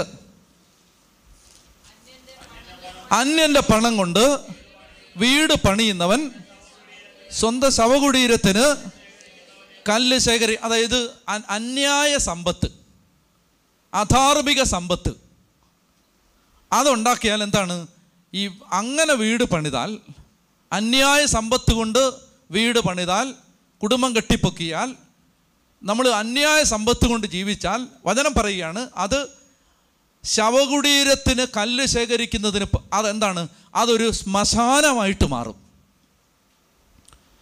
അന്യൻ്റെ പണം എന്ന് പറഞ്ഞാൽ ഈ, അതായത് നമ്മൾ മനസ്സിലാക്കേണ്ടത്, കണ്ണുനീര് വീഴുന്ന പണം വാങ്ങരുത്. കണ്ണുനീര് വീഴുന്ന പണം, പൈസയല്ലേ എന്ന് ഓർത്തിട്ട് എല്ലായിടത്തും കൈ നീട്ടരുത്. കണ്ണുനീര് വീഴുന്ന പണം എങ്ങനെയെന്നറിയോ, അതായത് നിങ്ങൾ മനസ്സിലാക്കേണ്ട ഒരു കാര്യം എന്നറിയോ, ഈ പാവപ്പെട്ട മനുഷ്യർ കഷ്ടപ്പെട്ടും വേദനിച്ച് നിവർത്തിയില്ലാതെയും ഒക്കെ, എനിക്ക് ഒരിക്കൽ പോലും അതായത് ലക്ഷങ്ങൾ ശമ്പളം വാങ്ങിക്കുന്ന ആളുകൾ 500 രൂപയ്ക്ക് എന്തിനാണ് കള്ളക്കണക്ക് എഴുതുന്നത്, എനിക്ക് മനസ്സിലാവത്തില്ലത്. 50 രൂപയ്ക്ക് എന്തിനാണ്, ലക്ഷങ്ങൾ കിട്ടുന്ന ആളുകൾ 50 രൂപയ്ക്ക് കള്ളക്കണക്ക് എഴുതുന്നത് എന്തിനാ, 25 രൂപയുടെ കള്ള റെസിപ്റ്റ് ഉണ്ടാക്കുന്നത് എന്തിനാ, കമ്മീഷൻ അടിക്കുന്നത് എന്തിനാ, കമ്മീഷൻ എത്ര, മാക്സിമം 1800 രൂപ കമ്മീഷൻ. 2 ലക്ഷം രൂപ ശമ്പളം കിട്ടുന്നില്ല നിനക്ക്, ഈ 1800 രൂപയ്ക്ക് വേണ്ടി നീ ഈ ശവകുടീരാക്കി മാറ്റണോ വീടിനെ?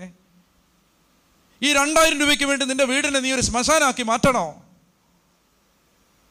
നിനക്ക് 10 ലക്ഷം രൂപ കിട്ടുന്നല്ലേ, എന്നാലും മനുഷ്യന് അന്യായമായിട്ട് 500 രൂപ അടിച്ചു മാറ്റിയില്ലെങ്കിൽ ഒരു സമാധാനമില്ല. നിങ്ങൾ ഏതെങ്കിലും ഗവൺമെൻറ് ഓഫീസിൽ ജോലി ചെയ്യുന്നവരാണെങ്കിൽ, നിങ്ങൾ ഏതെങ്കിലും പൊതുസ്ഥാപനത്തിൽ ജോലി ചെയ്യുന്നവരാണെങ്കിൽ, പൊന്നുമക്കളെ കൈക്കൂലി വാങ്ങരുത്. സങ്കടം ഉണ്ട് എന്തെന്നറിയോ, ഒരൊറ്റ സ്ഥലത്തും കൈമടക്കും കൈക്കൂലിയും കൊടുക്കാതെ ഇന്നൊരു കാര്യം നടക്കില്ല. മനസ്സിലായി? ഒരു ഓഫീസിൽ ചെന്ന് കയറിയാൽ ആദ്യം പറയുന്നത് നോയാണ്. പ്രയാസമുള്ളതാണ് പറയുന്നത്, നോയാണ് പറയുന്നത്. ആ നോ യെസ് ആവണമെങ്കിൽ ഒരു തുക രഹസ്യമായിട്ട് കൊടുക്കണം. ഇതാണ് അവസ്ഥ. മനസ്സിലായ? കൈക്കൂലി വാങ്ങിയ കേസിൽ അറസ്റ്റ് ചെയ്തിട്ട് ഒരു ക്രിസ്ത്യാനിയുടെ പേര് കാണുമ്പോൾ നോവുന്നോണ്ട് പറയുക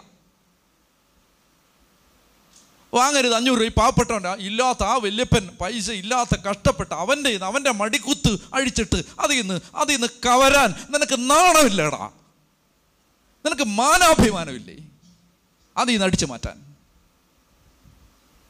ചെയ്യരുത്. അതുകൊണ്ട് അന്യായ സമ്പത്ത്, അത് നമ്മുടെ വീട്ടിൽ 50 രൂപയുള്ളതിൽ 50 രൂപ ശരിക്കുള്ള പൈസ, അധ്വാനിച്ചുണ്ടാക്കിയ പൈസ ആയിരിക്കണം. അല്ലെങ്കിൽ ആളുകൾ മനസ്സോടുകൂടി നിങ്ങൾക്ക് തന്ന, ഇപ്പം ഇതുപോലെ ആത്മീയ ശുശ്രൂഷ ആണെങ്കിൽ മനസ്സോടെ, മനസ്സിലായോ? അല്ലാതെ അങ്ങോട്ട് തോത്രാഴ്ച അങ്ങോട്ട് ഇട് 1000 ഇട് ഇരിക്കുമല്ലേ 1000 2000 ഇട് എന്നൊക്കെ പറഞ്ഞുകൊണ്ട് മനുഷ്യൻ്റെ കയ്യിൽ നിന്ന് പിടിച്ച് വാങ്ങരുത്. മനസ്സോടെ തരുന്നത് വാങ്ങിച്ചോ, ആശീർവദിച്ച് തരുന്നത് വാങ്ങിച്ചോ, പ്രത്യേകം ശ്രദ്ധിക്കണം. മനസ്സിലായോ? അതായത് അല്ലാതെ പള്ളി വെക്കുകയാണ്, അത് വെക്കുകയാണ്, അതുകൊണ്ട് ഉള്ള കള്ളന്മാരുടെ എന്നെല്ലാം കാശ് വാങ്ങരുത്.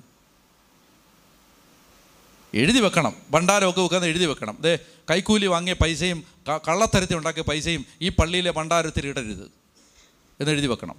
അപ്പോൾ പിന്നെ ഒത്രാഴ്ച കുറവായിരിക്കും വളരെ, എന്നാലും വേണ്ടില്ല. കാരണം കള്ളന്മാർ ഈ കുറ്റബോധമെല്ലാം തീർക്കുന്നത് കാണിക്കിട്ടിട്ടാണ്. ഇന്നൊരു ശകലം കാണിക്ക് വീഴണ്ടായിരുന്നു, അതും പോയി. അതായത് കള്ളന്മാരാണ് ഇടുന്നതെന്ന് പറഞ്ഞുകൊണ്ട് ഇനിയിപ്പോൾ നമ്മൾ കള്ളന്മാരല്ല. ശ്രദ്ധിച്ചേ, ഞാൻ തമാശ പറഞ്ഞു, നിങ്ങൾ നോക്കി. അതുകൊണ്ട് നിങ്ങളിത് മനസ്സിലാക്കിയിരിക്കുക, നമുക്ക് അന്യായ സമ്പത്ത്. അപ്പോൾ എന്താ വായിച്ചേ, അന്യൻ്റെ പണം കൊണ്ട് വീട് പണിയുന്നവൻ ശവകുടീരത്തിന് കല്ല് ശേഖരിക്കുന്നവനെ പോലെയാണ്. മറ്റൊരു വചനം വായിച്ചേ, അതായത് പിന്നെ സുഭാഷിതം 15:27, സുഭാഷിതങ്ങൾ 15:27. നീതിരഹിതമായ നേട്ടം ആഗ്രഹിക്കുന്നവൻ സ്വന്തം കുടുംബത്തെ ദ്രോഹിക്കുന്നു. ഞാനൊന്ന് പറയാം, ഏറ്റുപറയണം. നീതിരഹിതമായ നേട്ടം ആഗ്രഹിക്കുന്നവൻ സ്വന്തം കുടുംബത്തെ ദ്രോഹിക്കുന്നു. എന്നോട് വായിച്ചേ, നീതിരഹിതമായ നേട്ടം ആഗ്രഹിക്കുന്നവൻ എന്നോട് പറഞ്ഞേ, നീതിരഹിതമായ നേട്ടം ആഗ്രഹിക്കുന്നവൻ സ്വന്തം കുടുംബത്തെ ദ്രോഹിക്കുന്നു. സുഭാഷിതം 20:17, സുഭാഷിതം 20:17 വായിക്കാമോ? സുഭാഷിതം 20:17 വായിക്കാമോ? വഞ്ചനയിലൂടെ നേടിയ ആഹാരം ആദ്യം മധുരിക്കുന്നു, പിന്നീട് വായിൽ ചരൽ നിറയും. കേട്ടോ, വഞ്ചിച്ച് പൈസ ഉണ്ടാക്കിയാൽ, ആളുകളെ പറ്റിച്ചും കളിപ്പിച്ചും കള്ളം പറഞ്ഞും പണം ഉണ്ടാക്കിയാൽ, നുണ പറഞ്ഞിട്ട് പണം ഉണ്ടാക്കിയാൽ എന്താണ്, ആദ്യം അത് മധുരിക്കും, കിട്ടുന്ന സമയത്ത് നല്ല സന്തോഷമാണ്, പിന്നെന്താ, വായിൽ എന്താ, ചരലാണ്. ചരലെടുത്ത് തിന്നുന്ന പോലാണ് പിന്നെ ഓരോ ദിവസവും ജീവിതം.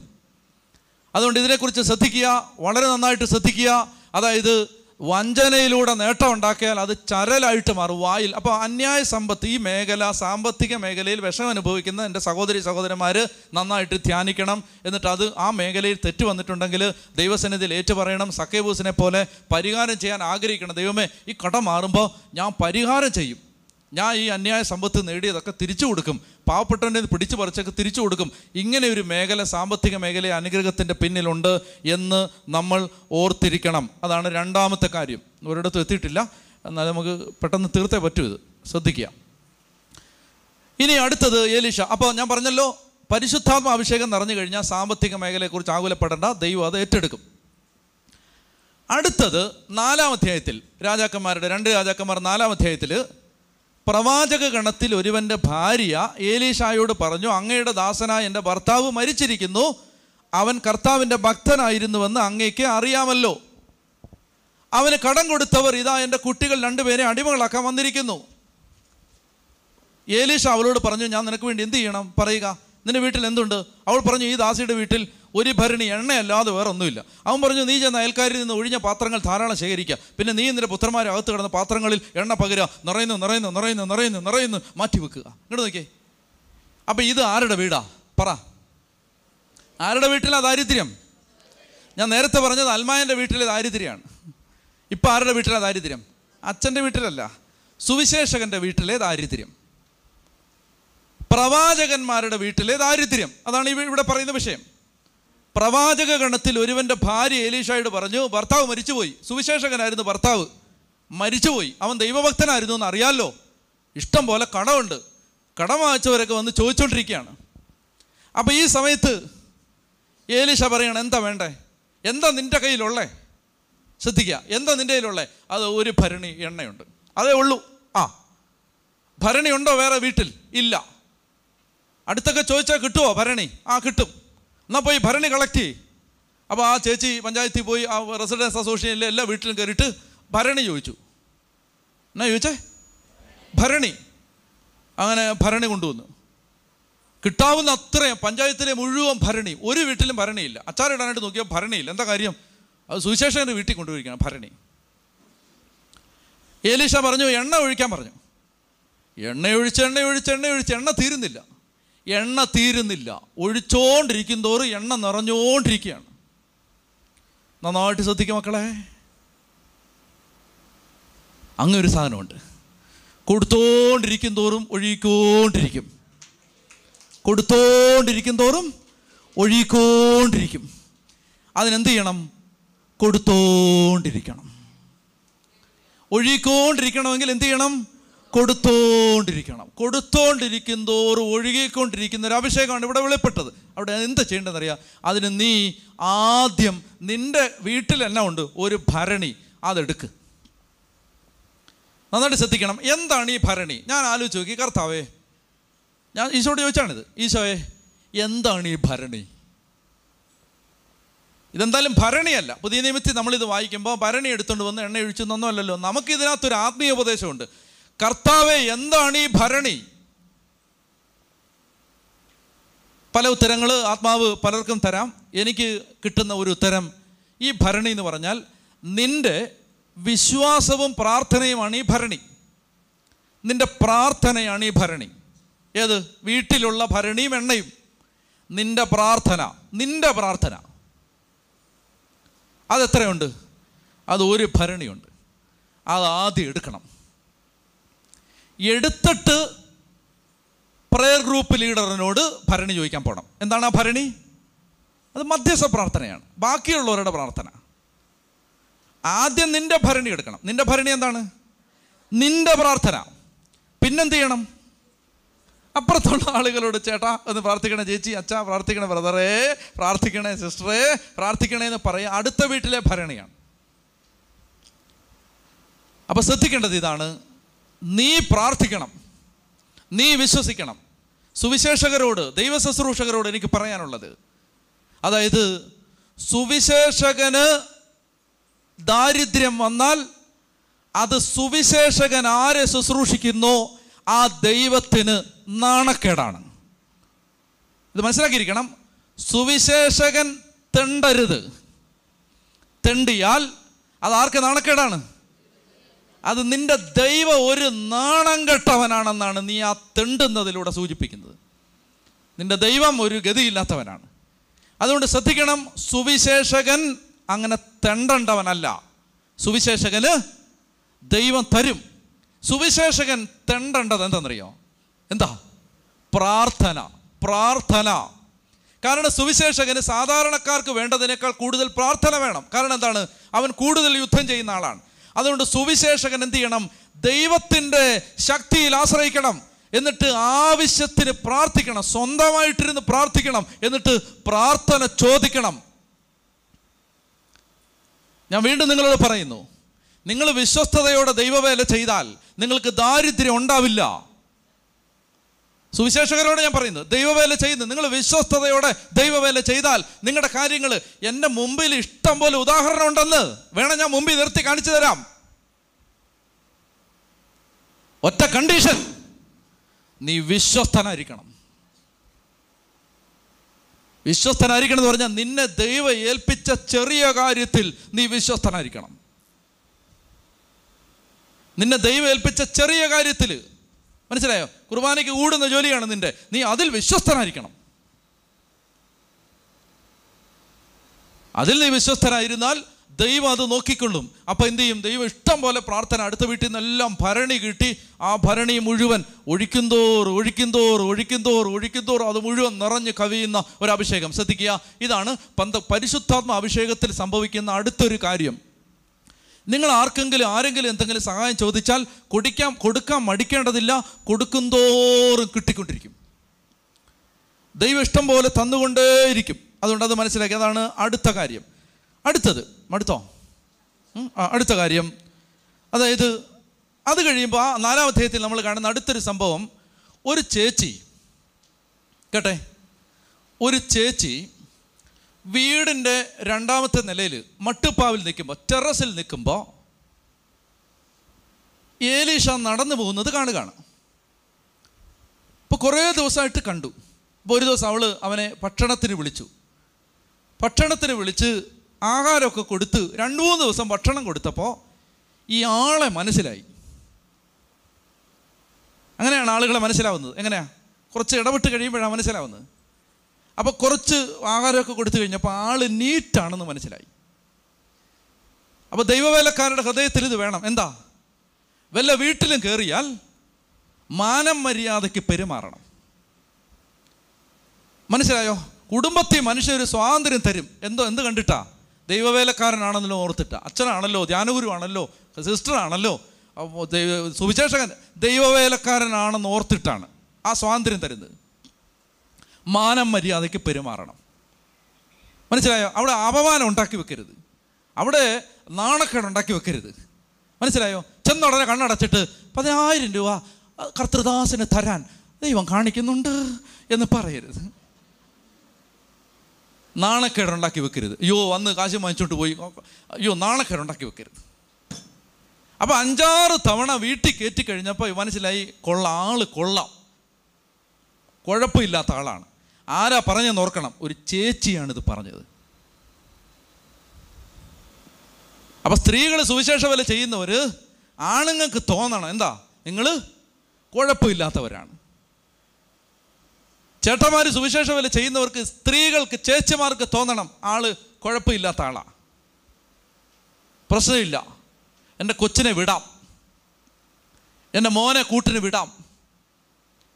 മനസ്സിലായോ? ഒത്തിരി കാര്യങ്ങൾ എൻ്റെ തലേ കിടപ്പുണ്ടെന്ന് ഞാൻ പറയുന്നത്. അതുകൊണ്ട് ആവശ്യമില്ലാതെ ഒരുത്തനെ വീട്ടിൽ വിളിച്ച് കയറ്റരുത്. ഒന്നാമത്തെ കാര്യം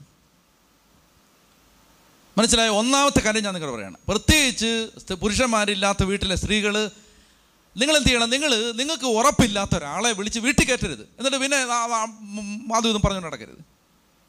നിങ്ങളെന്തിനാ കയറ്റിയേ? അപ്പം അത് സ്റ്റോപ്പ് ചെയ്യണം, മനസ്സിലായോ? അപ്പം വെച്ചാൽ അപ്പം വീട്ടിൽ വന്ന് പ്രാർത്ഥിക്കാൻ കർത്താവ് ഒരു സന്ദേശം തരുന്നുണ്ട്. വീട്ടിൽ വേണ്ട ബ്രദർ, അവിടെ ധ്യാനം തിരുത്തിരുന്ന് പ്രാർത്ഥിച്ചാൽ മതി, വീട്ടിൽ വന്ന് പ്രാർത്ഥനയൊന്നും വേണ്ട. പിന്നെ ചില ആളുകൾ പറയുന്നറിയോ, ഇവിടെ മൗണ്ട് കാർമലിൽ 3 ആഴ്ച വന്നിട്ടുണ്ട്, അതാണ് അവരുടെ മൗണ്ട് കാർമലുമായിട്ടുള്ള ബന്ധം. ഞാൻ ഡാനിയൽ അച്ഛൻ്റെ ടീമിലെയാണ്. എന്താണ് ഇവരുമായിട്ടുള്ള ബന്ധം? 3 ആഴ്ച ഇവിടെ ശനിയാഴ്ച ധ്യാനത്തിന് വന്നായിരുന്നു, അതാണ് ഇവിടുത്തെ. അപ്പം നമ്മൾ ചിരിച്ചൊക്കെ കാണിച്ചിട്ടുണ്ട് ആളെ, വേറെ ഇവിടെ അസുഖമാണോ ഇങ്ങനെയൊക്കെ ചോദിച്ചിട്ടുണ്ട്. പിന്നെ പുള്ളി ഒരു ഓട്ടോയും എടുത്തിട്ടുണ്ട് നമ്മുടെ കൂടെ നിന്ന്, സെൽഫി. ഇതാണ് നമുക്ക് ആ മനുഷ്യനുമായിട്ടുള്ള, ആ സ്ത്രീയുമായിട്ടുള്ള ഏക ബന്ധം. ചെന്നിട്ട് ഈ ഫോട്ടോ കാണിച്ചിട്ട് പറയും, ഞാൻ അച്ഛൻ്റെ ടീമിലാണ്, പ്രാർത്ഥിക്കാൻ ആത്മാവൊരു പ്രചോദനം തരുന്നുണ്ട്, പ്രാർത്ഥിക്കട്ടെ. പ്രാർത്ഥിക്കണ്ട സാറങ്ങ് മാറിക്കോ, പ്രാർത്ഥിക്കണ്ട, വീട്ടിലിരുന്ന് പ്രാർത്ഥിച്ചാൽ മതി. ഒന്നാമത്തെ കാര്യം ഞാൻ പറയുന്നത്, ഇതൊക്കെ നാണം കെട്ട വിഷയങ്ങളാണ്. ഇതൊന്നല്ല ദൈവവചനത്തിൽ പറയേണ്ടത്. പക്ഷേ ഇത് പറയേണ്ട അവസ്ഥ എന്തിനാണ്? ഒരു ശകലം പോലും തലയ്ക്കകത്ത് ആൾ താമസമില്ല, കാണുന്നവനെ എല്ലാം വിളിച്ച് വീട്ടിൽ കയറ്റും. ഈ അവസാന കാലത്തിലെ പ്രത്യേകം എന്താണ്? പിശാച് പോലും ദൈവദൂതനായിട്ട് വേഷം കെട്ടും. അങ്ങനെ വരുമ്പോൾ ഈ ഞാൻ പറയട്ടെ, നിങ്ങളുടെ ആവശ്യം വലുതാണ്. ഞാൻ സത്യം പറയാണ്, ആവശ്യം വലുത്. ഞാൻ ഇന്നലെ ഒരു അച്ഛൻ പറയുന്നത് കേട്ടു, മുടിവെട്ടാൻ പോയപ്പോൾ ബാർബർ ഷോപ്പിൽ അച്ഛൻ്റെ പ്രസംഗം ഇട്ടിരിക്കുന്നു. ആ ബാർബർ ഷോപ്പുകളിൽ അച്ഛന്മാരുടെ പ്രസംഗം ഇടും. അപ്പോൾ അടുത്ത ആൾ മുടി വെട്ടുന്നവരെ ഞാൻ വെയിറ്റ് ചെയ്തപ്പോൾ അത് ഞാൻ കേട്ടു, അച്ഛൻ പ്രസംഗിക്കുകയാണ്. അതായത് ഗതികെട്ട മനുഷ്യർ ആര് പറഞ്ഞാലും വിശ്വസിക്കും. സത്യമാണ്, ഗതികെട്ട മനുഷ്യർ ആര് പറഞ്ഞാലും വിശ്വസിക്കും. കാരണം അവരുടെ ഗതികേട് അത്ര വലുതാണ്. അതുകൊണ്ട് ആരെങ്കിലും എന്തെങ്കിലും പറഞ്ഞാൽ ഉടനെ അത് വിശ്വസിക്കും. വിശ്വസിക്കരുത്, ഇപ്പോൾ അങ്ങനെയൊന്നും വിശ്വസിക്കരുത്. നിങ്ങൾ ദൈവവചനത്തെ വിശ്വസിക്കുക, കർത്താവിൻ്റെ വചനത്തെ വിശ്വസിക്കുക. എന്നിട്ട് പറയാണ് അതിങ്ങനെ കാണിക്കുന്നുണ്ട്, അതായത് 7 ദിവസം വീട്ടിൽ വന്ന് പ്രാർത്ഥിക്കാൻ പരിശുദ്ധാത്മാവ് കാണിക്കുന്നുണ്ട്. അതൊക്കെ എന്ത് ചെയ്യണമെന്നറിയാം? അത് ചോദിക്കണം ആരോടെങ്കിലും, ഉത്തരവാദിത്തപ്പെട്ടവരോട്. അങ്ങനെ ഒരാൾ പറയുന്നുണ്ട് ചെയ്യണോ? അപ്പോൾ അവർ പറയും, എന്താ അങ്ങനെ ചെയ്യണ്ട, അതൊന്നും വേണ്ട എന്ന് പറയും. ഉത്തരവാദിത്തപ്പെട്ട ആരോട്? വിചാരിച്ചുകൊണ്ട് ചോദിക്കണം. വിചാരിച്ചുകൊണ്ട് ചോദിച്ചാൽ ഒരുമാതിരിപ്പെട്ട വിചാരിച്ചമാരൊന്നും സമ്മതിക്കത്തില്ല. വിചാരിച്ചവരോട് ചോദിക്കണം. അല്ലെങ്കിൽ ആരെങ്കിലും നിങ്ങൾക്ക് പരിചയമുള്ള ഒരു ആത്മീയ നേതൃത്വത്തോട് ചോദിക്കണം. അതായത് ഇങ്ങനൊരു പ്രയാസമുണ്ട്, അത് ഇത് നടന്നു കഴിഞ്ഞിട്ട് പൊല്ലാപ്പുണ്ടായിട്ട് പിന്നെ പറയാൻ വരരുത്. അതാണ് ഒരു കാര്യം. അതെന്ന് വെച്ചാൽ ഈ ഷൂനേങ്കാരി ചേച്ചി ആ ചുമ്മാ അല്ല, 5-6 ദിവസം വിളിച്ച് ഭക്ഷണമൊക്കെ കൊടുത്തു. വഴിയെ പോവില്ല, ഇന്നത്തെ പോലെ അല്ലല്ലോ. ഇന്നത്തെ പോലെ പിന്നെ ഹോട്ടലൊന്നും ഇല്ലല്ലോ. അന്നിപ്പോൾ ഈ നടക്കുന്നവൻ ആരെങ്കിലും ആഹാരം കൊടുത്താലേ ഉള്ളൂ. അപ്പോൾ അതുകൊണ്ട് ആ ചേച്ചി എന്ത് ചെയ്തു? ആദ്യം മുറ്റത്ത് വെച്ച് ഭക്ഷണം കൊടുത്തു, പിന്നെ കയറുന്ന മുറി വെച്ച് ഭക്ഷണം കൊടുത്തു, പിന്നെ ഡൈനിങ് ഹാളിൽ ഇരുത്തി ഭക്ഷണം കൊടുത്തു. അപ്പോൾ ഒരു 1-2 മാസം ആഹാരം കൊടുത്തു കഴിഞ്ഞപ്പോൾ ആൾ നീറ്റാണ്, മനസ്സിലായോ? പോയ വഴിക്ക് വാട്സാപ്പ് നമ്പർ വാങ്ങിച്ചുകൊണ്ട് പോയില്ല. ഫസ്റ്റ് ഡേ നമ്പർ തരാൻ ആത്മാവ് പറയുന്നുണ്ട്. ഓഹ്, എനിക്ക് പറയാനുള്ള ഉപദേശം, നിങ്ങളോട് ഫോൺ നമ്പർ ചോദിച്ചാൽ തന്നെ സംശയിച്ചോണം. എന്തിനാണ് ചോദിക്കുന്നത് നിങ്ങളുടെ ഫോൺ നമ്പർ? അത് സ്ത്രീകളുടെ പുരുഷന്മാരുടെ എല്ലാം കാര്യം ഞാൻ പറയാണ്, മനസ്സിലായോ? ആവശ്യമില്ലാത്ത ഒരു അടുപ്പം കാണിച്ചുകൊണ്ട് ഒരാൾ വരുമ്പോൾ അത് അത് ആ സ്പിരിറ്റിനെ മനസ്സിലാക്കിക്കോണം. അതാണൊരു കാര്യം പറയാനുള്ളത്. ഇതൊക്കെ ഇത്രയും പരത്തി പറയുന്നതെന്നറിയോ? ഇത് ഓരോന്ന് കേട്ടിട്ട് ഹൃദയം തകർന്നിട്ട് പറയുകയാണ്, മനസ്സമാധാനം നഷ്ടപ്പെടുന്നുകൊണ്ട് പറയുകയാണ്. എത്ര പറഞ്ഞാലും മനസ്സിലാവില്ല. അപ്പോൾ അതുകൊണ്ട് അത് അത് അത് ഒരാൾ നമ്പർ വാങ്ങിക്കുമ്പോൾ അത് അത് അത് അത് എന്തിനാണ് നമ്പർ വാങ്ങിച്ചത്? അത് അതിൻ്റെ നമ്പർ വാങ്ങിക്കേണ്ട ആവശ്യമില്ലല്ലോ. അത് ഫസ്റ്റ് ഡേ സ്റ്റോപ്പ് ചെയ്യണം. 17 ദിവസം ഫോൺ വിളിച്ച് കിന്നാരം പറഞ്ഞിട്ട് 18-ാമത്തെ ദിവസം കയറി പിടിച്ചെന്ന് പറഞ്ഞാൽ മതിയോ? എന്നോട് ക്ഷമിക്കുക ഇങ്ങനെയൊക്കെ പറയുന്നതിൽ. എടാ 17 ദിവസം എന്തിനാണ് കിന്നാരം പറയാൻ പോയേ?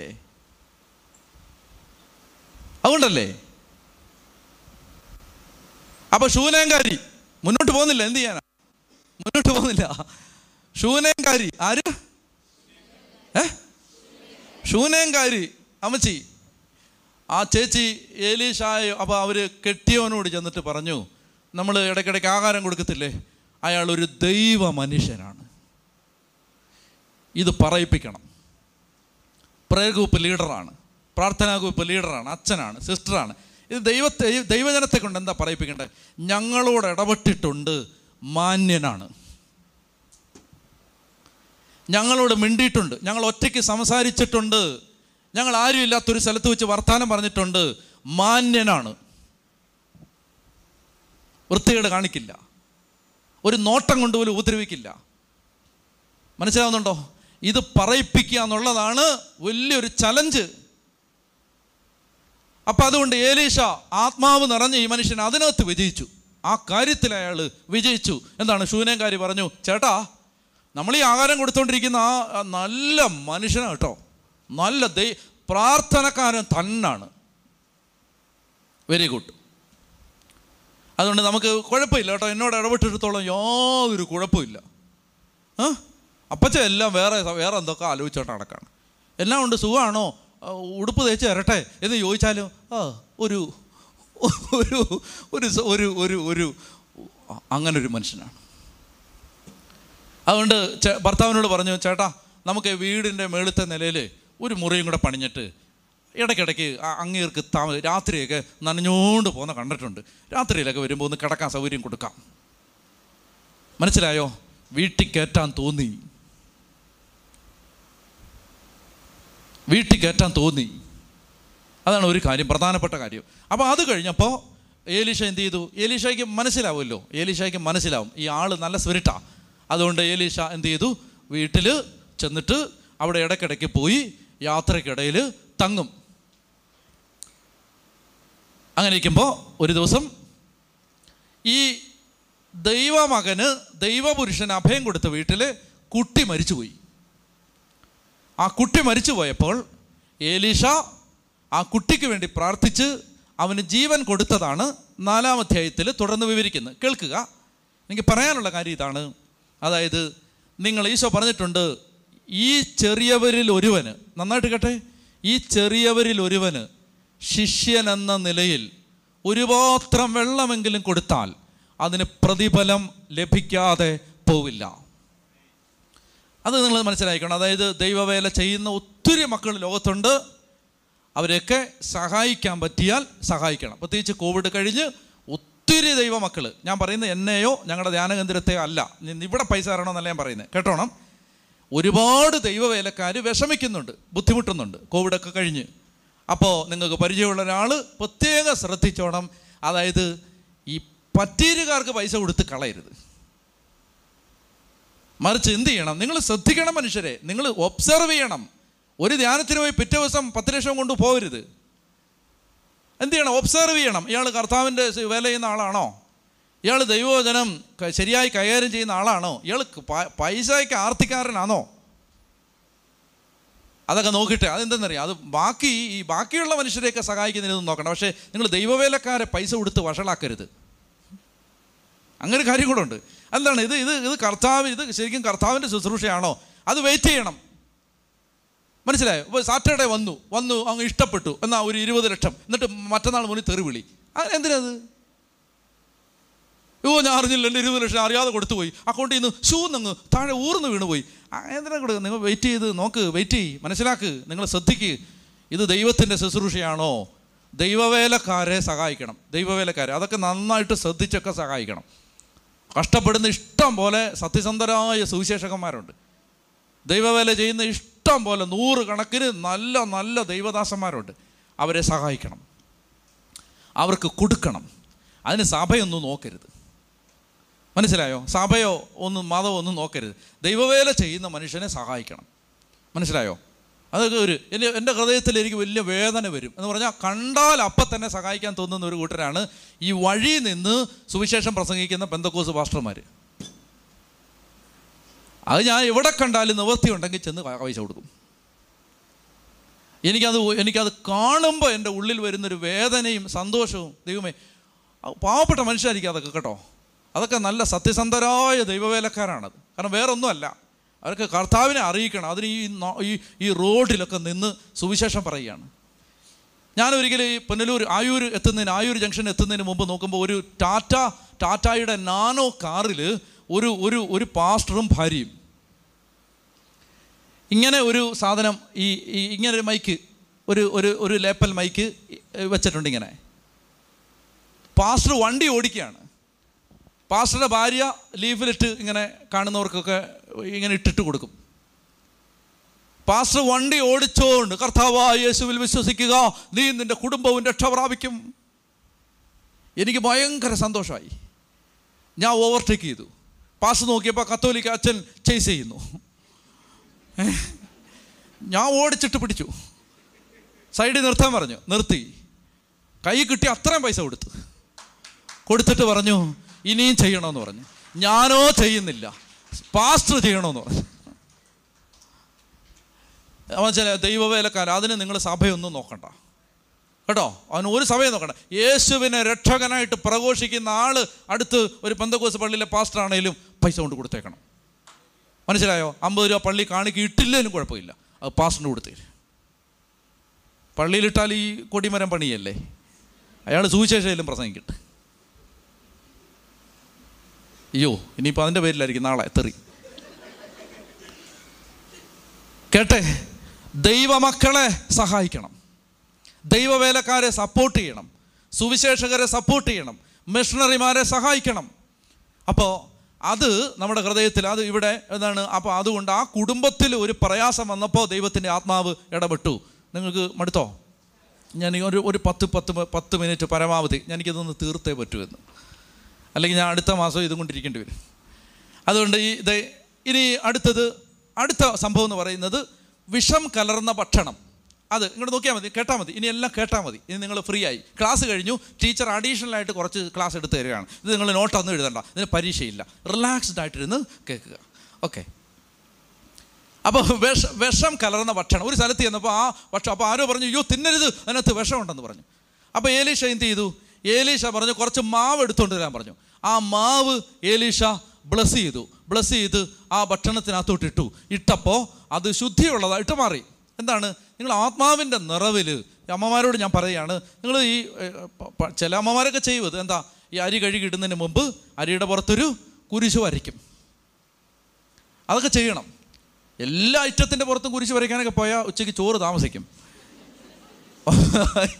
ഇതൊക്കെ ഒരു ദൈവ വിചാരമാണ്. അതായത് അത് എന്തെങ്കിലുമൊക്കെ ഒന്ന് രണ്ട് സാധനങ്ങൾ എടുക്കുമ്പോൾ ഒന്ന് പ്രാർത്ഥിച്ച് ഒന്ന് കുരിശ് വരച്ച് അവ എന്തെങ്കിലും, കാരണം എന്താ പറയുക, മായമില്ലാത്ത ഒരു സാധനവും മാർക്കറ്റിൽ ലഭ്യമല്ല, എല്ലാം മായമാണ്, എന്ത് കഴിച്ചാലും പ്രശ്നം. ഓക്കെ. അപ്പോൾ അതുകൊണ്ട് അല്പം മാവ് പ്രാർത്ഥിച്ച് അതിനകത്തൊട്ടിട്ടു. അപ്പോൾ ഇട്ട് കഴിഞ്ഞപ്പോൾ അത് ശുദ്ധിയുള്ളത്. അതൊക്കെയാണ് ഈ ദൈവത്തിന് ആത്മാവിൻ്റെ നിറവുണ്ടെങ്കിൽ അതൊക്കെ നമ്മളെ ഈശോ പറഞ്ഞിട്ടില്ലേ. ഇപ്പോൾ ഉദാഹരണത്തിന് കർത്താവ് പറഞ്ഞു വിശ്വസിക്കുന്നവർ, കേട്ടെ, വിശ്വസിക്കുന്നവരോടുകൂടെ ഈ അടയാളങ്ങൾ ഉണ്ടായിരിക്കും. ആ പറ, എന്തൊക്കെ അടയാളങ്ങൾ? അവർ പാടും, അവർ ആടും, അവർ വിശ്വസിക്കുന്നവരോടുകൂടെ ഈ അടയാളങ്ങൾ ഉണ്ടായിരിക്കും. അവർ വെള്ളയുടുപ്പ് ധരിക്കും, അവർ സാറ്റർഡേ കൺവെൻഷന് വരും. എന്തൊക്കെയാണ് പറ? അവർ വിശ്വസിക്കുന്നവരോടുകൂടെ ഈ അടയാളങ്ങൾ ഉണ്ടായിരിക്കും. എന്തടയാളം? അവർ എൻ്റെ നാമത്തിൽ പിശാചുക്കളെ ബഹിഷ്കരിക്കും. പിന്നെ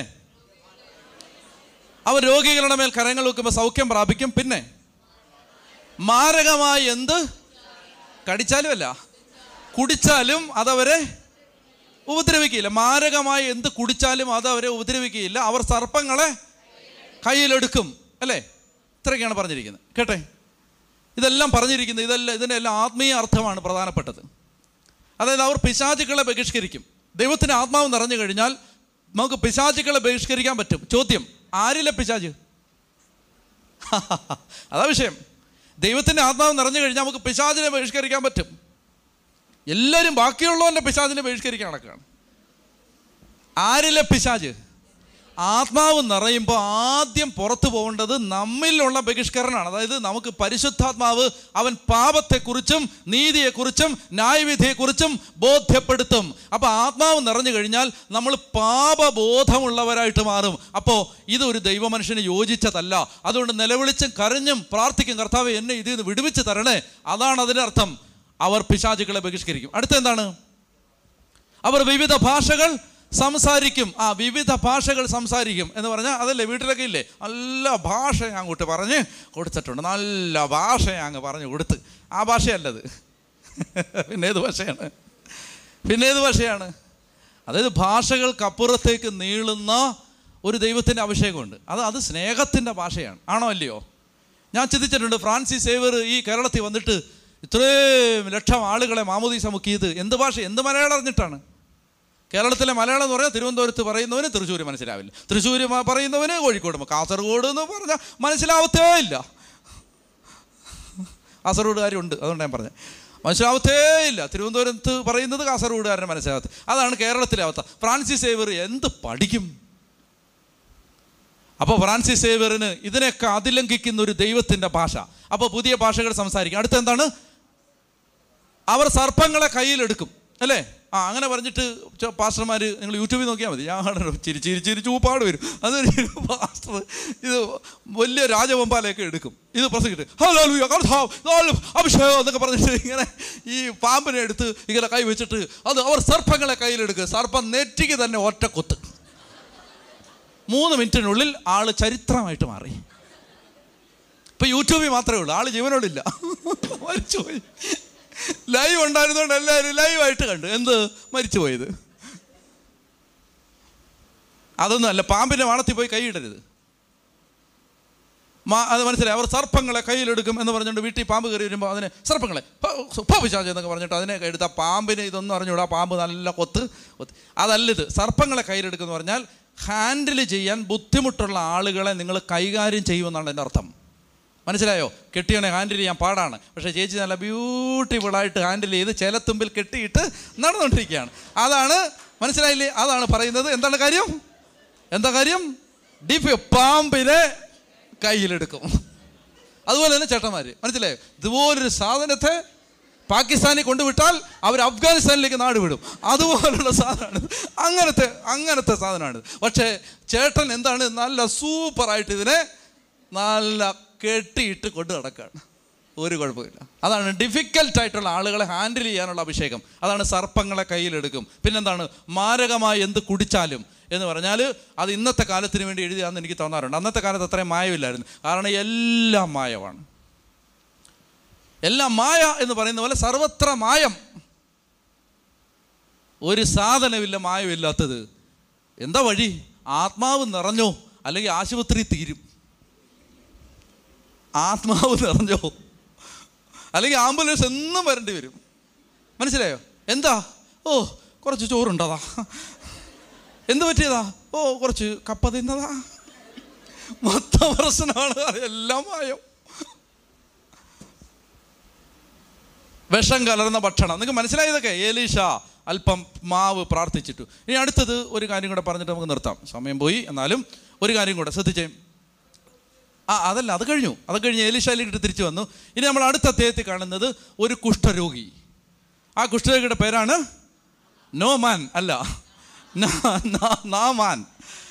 നാമാൻ എന്ന് പറയുന്ന ഒരു കുഷ്ഠരോഗി. ആ കുഷ്ഠരോഗി ഈ സിറിയ രാജാവിൻ്റെ സൈന്യാധിപനാണ്. അപ്പോൾ സിറിയ രാജാവ് എല്ലാ ദിവസവും വരുമ്പോൾ ഇയാൾ കുഷ്ഠം പിടിച്ച ആളാണ്, സൈന്യാധിപൻ കുഷ്ഠരോഗിയാണ്. രാജാവിന് നല്ല സങ്കടം. അപ്പോൾ രാജാവ് പറഞ്ഞു, നാമാനെ, മരുന്നെല്ലാം ചെയ്തിട്ട് നിനക്കൊരു വ്യത്യാസം വരാത്തത് കൊണ്ട് ഞാൻ നല്ലൊരു ഉപദേശം നിനക്ക് തരാം. ഇസ്രായേൽ രാജ്യത്ത് എലീഷ എന്ന് പറയുന്ന ഒരു ഒരു ഒരു ഒരു ഒരു ഒരു പ്രവാചകനുണ്ട്. അപ്പോൾ അതൊക്കെ അറിയുന്നത് ഈ വീട്ടിലെ വേലക്കാരി വഴിയൊക്കെയാണ്. പോട്ടെ, ആ ചരിത്രമൊക്കെ പറയണ്ട. അപ്പോൾ അങ്ങനെ നീ ഒന്ന് പോകാൻ പറഞ്ഞിട്ട്, സോറി, ഈ നാമാൻ രാജാവിനോട് പറയുകയാണ്. രാജാവ് ഒരു കത്ത് തരാൻ പറയും. രാജാവ് കത്ത് തരും, എലീഷയ്ക്ക് കൊടുക്കും. രാജാവ് ഒന്നും പറഞ്ഞാൽ എലീഷയ്ക്ക് അകത്തില്ല. അവസാനം അതൊന്നും നടക്കാത്തത് കൊണ്ട് അവസാനം നാമാൻ എളിമപ്പെട്ട് ചെല്ലുകയാണ് എലീശായെ അന്വേഷിച്ച്. നമ്മൾ ശ്രദ്ധിക്കേണ്ടത്, ഈ മനുഷ്യരൊക്കെ ദൈവ മനുഷ്യരാണ്. അതുകൊണ്ട് ദൈവ മനുഷ്യരായതുകൊണ്ട് അവർ ഈ ഈ കാശെറിഞ്ഞാലൊന്നും വീഴില്ല, പദവിയും പത്രാസും കാണിച്ചാലൊന്നും അവർ വീഴില്ല. അത് നിങ്ങൾ ലോകം എപ്പോഴും അത് അഹങ്കാരമായിട്ട് തെറ്റിദ്ധരിക്കും. എനിക്ക് തോന്നിയിട്ടുണ്ട് മറ്റേതാണ് കൂടുതൽ മോശം. എന്ത്? പാവപ്പെട്ടവൻ വരുമ്പോൾ ഒരു പോളിസി, കാശ് തരുന്നവൻ വരുമ്പോൾ വേറൊരു പോളിസി. അതല്ലേ കുറച്ചുകൂടെ മോശം? മറ്റേ അഹങ്കാരം ഇച്ചൂടെ നല്ലതാണ്. ഏത്? എല്ലാവനോടും ഒരു പോളിസി, അതാ കുറച്ചുകൂടെ നല്ലത്. മറ്റേത് നല്ല, ഇത് 25 ലക്ഷം തന്നതാ, അതുകൊണ്ട് കാണാം. മറ്റേത് കാണി തോത്രാഴ്ച പോലും ഇടാത്ത അമ്മച്ചിയാണ്. അതുകൊണ്ട് അതാണ് ഈ അഹങ്കാരത്തെക്കാൾ മോശം. ഞാൻ പറഞ്ഞ മനസ്സിലായോ? അതായത് ഇത് ഇച്ചിരി അഹങ്കാരം തന്നെയാണ്. ഇത് ദൈവ മനുഷ്യൻ്റെ ദൈവത്തിലുള്ള ഉറപ്പാണത്. അപ്പോൾ അതുകൊണ്ട് ഇയാൾ വന്നിട്ട് ഞാൻ സൈന്യാധിപനാണ്, ഞാൻ രഥത്തിലാണ് വന്നത് ഒക്കെ കൈ ഇരിക്കിട്ട് അവിടെ ഇരിക്കും, ആ അവസാനത്തെ കസേര ഇരിക്കും. കാരണം എന്താ? ബാക്കി 40 അമ്മച്ചിമാർ നേരത്തെ വന്നത്, അവരെ കണ്ടിട്ട് കാണാം. അത് ഞാൻ മറ്റേ ഇന്ന അച്ഛൻ പറഞ്ഞിട്ട്, ആ അച്ഛനെയൊക്കെ അറിയാം, പക്ഷെ അവിടെ ഇരിക്കുക, പുറകെ ഇരിക്കുക. മനസ്സിലാകുന്നുണ്ടോ? അത് അഹങ്കാരമല്ല, നിങ്ങൾക്ക് വിഷമമൊന്നും തോന്നരുത്. അത് അഹങ്കാരമല്ല, അത് ഈ പാവപ്പെട്ട മനുഷ്യനോട് കാണിക്കുന്ന ഒരു ബഹുമാനമാണ്. മനസ്സിലായോ? അതായത് ഈ നേരത്തെ കാലത്ത് 7 മണിക്ക് വന്നവനോട് കാണിക്കുന്ന ഒരു ബഹുമാനമാണത്.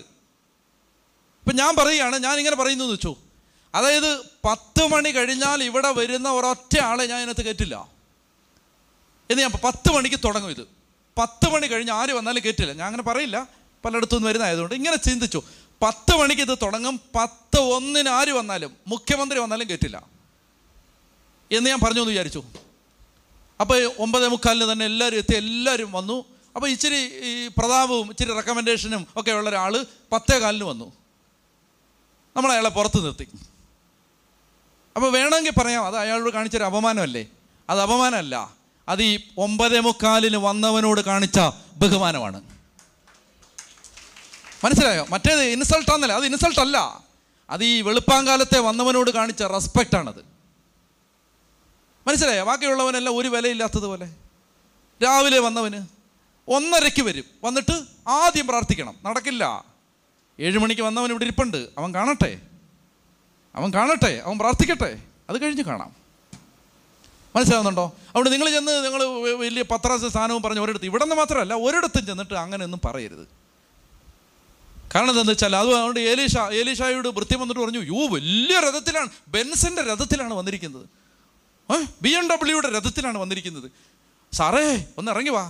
അപ്പോൾ ഏലീഷ പറഞ്ഞു, ഈ അമ്മച്ചയെ കാണിട്ട് അവിടെ നിൽക്കാൻ പറയാൻ പറഞ്ഞു. ഈ അമ്മച്ചിയെ കാണിട്ട്, അമ്മച്ചി ബെൻസിൻ്റെ രഥത്തിലൊന്നുമല്ല നടന്നാ വന്നേ, അമ്മച്ചിയെ കാണിട്ട് നിൽക്കാൻ പറ, വെയിറ്റ് ചെയ്യാൻ പറ. അപ്പോൾ നാമാന് അരിശമായി. മാമ വിചാരിച്ച അങ്ങനല്ല, ഈ ഏലീഷ ഇറങ്ങി ചെന്ന് യേശുവിൻ്റെ നാമത്തിൽ കുഷ്ഠം മാറട്ടെ എന്നൊക്കെ പറയുന്നതാണ്. അമ്മച്ചി അങ്ങനെയല്ലോ, ഉണന്നല്ലോ, കുഷ്ഠം മാറിയില്ലല്ലോ അമ്മച്ചി, എഴുതേറ്റല്ലോ. അപ്പോൾ ഇങ്ങനെ അങ്ങനെയൊക്കെ പറയുമെന്നാണ് ഓർത്തത്. പക്ഷേ അങ്ങനെ പറഞ്ഞില്ല. ഏലീഷ പറഞ്ഞു, അതൊക്കെ ഒരു നിയമം, ഒരു നിയന്ത്രണം ഉണ്ടല്ലോ, അപ്പോൾ അതുകൊണ്ട് അതൊക്കെ കഴിയിട്ട് നിൽക്കാൻ പറ. അപ്പോൾ ഇയാൾ നിർബന്ധം പിടിച്ചപ്പോൾ ഏലീഷ ചെന്നില്ല കേട്ടോ. ഏലീഷ വൃത്യനോട് പറഞ്ഞു, ആ സാറിനോട് പറ, പോകുന്ന വഴിക്ക് വട്ടപ്പാറ കഴിഞ്ഞിട്ട് അങ്ങ് പിന്നെ 4:30 മുമ്പ് ഒരു നദിയുണ്ട്, അവിടെ പോയി 7 തവണ മുങ്ങിയിട്ട് പൊക്കോ. ടോക്കൺ തന്നില്ല, ടോക്കണൊന്നും വേണ്ട, കൈവെപ്പ് വേണ്ട, അയ്യോ തലേ പിടിച്ച് വേണ്ടാന്ന്. പിന്നെ അവിടെ ഒരു നദിയുണ്ട്, അവിടെ ശംഖുമുഖം പോയി കടപ്പുറത്ത് പോയി മുങ്ങിയിട്ട് പൊക്കോ 7 തവണ. യാക്കാണെ കലി വന്നിട്ട് ഇത്രയും ദൂരം മെനക്കെട്ട് വന്നതാണ്. ഏകദേശം വന്നിട്ട് വെപ്രാപ്പെട്ട് രഥം ഓടിച്ച് തിരിച്ചു പോയി. പോകുന്ന വഴിക്ക് കൂടെ വിവേകമുള്ള ആളുകളുണ്ടെല്ലാം ഗുണമാണ്. അപ്പോൾ കൂടെ ഒരുത്തനുണ്ടായിരുന്നു, അയാൾ പറഞ്ഞു, സാറേ ഒരു കാര്യം പറയട്ടെ, എന്നെ ഡിസ്മിസ് ചെയ്യരുത്, എന്നെ സസ്പെൻഡ് ചെയ്യരുത്, എന്നെ ട്രാൻസ്ഫർ ചെയ്യരുത്, ഞാൻ ഒരു കൂട്ടം പറയാനുണ്ട്. എന്താണ്? അതെ, ഇപ്പോൾ നയാഗ്ര വെള്ളച്ചാട്ടത്തിൽ പോയി ചാടാനാണ് പറഞ്ഞിരുന്നതെങ്കിൽ സാറത് ചെയ്യത്തില്ലായിരുന്നോ? വലിയ കാര്യം പറഞ്ഞായിരുന്നെങ്കിൽ സാർ ഇപ്പോൾ കാനഡയ്ക്കുള്ള വിസയും എടുത്ത് ടിക്കറ്റും എടുത്ത് പോയി നയാഗരയിൽ പോയി ചാടത്തില്ലായിരുന്നോ? അല്ല ലൂർദിലെ കുളത്തിൽ പോയി കുളിക്കാമെന്ന് പറഞ്ഞാൽ സാറ് ചെയ്യത്തില്ലായിരുന്നോ? ഇതിപ്പോൾ ശംഖുമുഖത്ത് കുളിക്കാൻ പറഞ്ഞ കുളമല്ലല്ലോ പ്രധാനം, പറഞ്ഞ ആളല്ലേ പ്രധാനം, പറഞ്ഞ വാക്കല്ലേ പ്രധാനം. അതുകൊണ്ട് സാറേ ട്രാൻസ്ഫർ ചെയ്യരുത്, സസ്പെൻഡ് ചെയ്യരുത്, ഡിസ്മിസ് ചെയ്യരുത് സാറേ, നമുക്ക് അവിടെ നിന്ന് ശംഖുമുഖത്തൊന്ന് കുളിച്ചിട്ട് പോകാം, ഞാനും കുറേ നാളായിട്ട് ശംഖുമുഖം കാണണമെന്ന് വിചാരിച്ചിരിക്കുക സാറേ, നമുക്കൊന്ന് കണ്ടിട്ട് പോവാം സാറേ. കൂടുള്ളവൻ ഗുണമുള്ളവനായാലുള്ള ഗുണമാണിത്. മനസ്സിലായോ? അതേസമയം ഈ ഓരോരുത്തന്മാർ നല്ലപോലെ മൂപ്പിച്ചു കൊടുക്കും. അല്ലേലും അവൻ്റെ കലി, അവൻ്റെ വൃത്യൻ എന്നെ സൈറ്റടിച്ച് കാണിച്ചായിരുന്നു, എനിക്ക് അവനെ ഒട്ടും ഇഷ്ടപ്പെട്ടില്ല എന്ന് ഇത് പറഞ്ഞ് എരി കയറ്റി ഇയാളുടെ ദേഷ്യം വർദ്ധിപ്പിച്ചിട്ട് അയാൾ അവിടെ ചെന്ന് രാജാവിനോട് പറഞ്ഞിട്ട് ഇസ്രായേലിനോട് പിറ്റേ ദിവസം അയാൾ യുദ്ധം, പുട്ടിൻ യുക്രൈനെതിരെ യുദ്ധം പ്രഖ്യാപിച്ച പോലെ യുദ്ധം പ്രഖ്യാപിച്ചേനെ. മനസ്സിലായോ? അതായത് കർത്താവ് പറഞ്ഞു, സമാധാനം സ്ഥാപിക്കുന്നവർ ഭാഗ്യവാന്മാർ. ഒരു ചെറിയ കാരണം ഊതിപ്പെരിപ്പിച്ച് യുദ്ധമാക്കരുത്. മറിച്ച് എന്ത് ചെയ്യണം? നല്ലത് പറഞ്ഞു കൊടുക്കണം. നല്ലത് ഇങ്ങനെ ഇത് ഇത് ആലോചിക്കും, ഇതിന് വേറൊരു വശമില്ലേ? എന്നോട് ദേഷ്യപ്പെടുകയും ചെയ്യരുത്, ഇതിന് വേറൊരു വശമില്ലേ? നമുക്ക് എന്തായാലും മെനക്കെട്ട് ഇവിടം വരെ വന്നില്ല, കാസർഗോഡ് നിന്ന് ഇവിടെ വരെ വന്നതാണ്. നമുക്ക് എന്തായാലും ശംഖുമുഖത്തൊന്ന് മുങ്ങിയിട്ട് പോകാം. ഞാൻ അങ്ങനെ പറഞ്ഞിട്ടില്ല കേട്ടോ, നിങ്ങളിനി എല്ലാവരും കൂടെ ശംഖുമുഖത്ത് പോരുത്. നമുക്ക് എന്തായാലും അവിടെ ആ ജോർദാനിലെ നദിയിലൊന്ന് മുങ്ങിയിട്ടുണ്ട്. ജോർദാൻ എന്ന് പറഞ്ഞാൽ നിങ്ങൾ പോയിട്ടുള്ളവർക്കറിയാം, ജോർദാൻ നദി എന്നൊക്കെ നമ്മൾ ഇവിടെ ഇരുന്ന് ബൈബിൾ വായിക്കുമ്പോൾ ഭയങ്കര ഒരു നദിയാന്നൊക്കെ, അതൊരു തോട് പോലെ ഉള്ളൂ. അപ്പോൾ ഇയാൾ നോക്കുമ്പോൾ ഇയാളുടെ നാട്ടിൽ നല്ല ഒന്നാം തരം, അതിലെ പേരൊക്കെ അവിടെ പറയുന്നുണ്ട്, ഒന്നാം തരം നദി, ഭയങ്കര നദികളുള്ള സ്ഥലമാണിത് ഈ സിറിയ.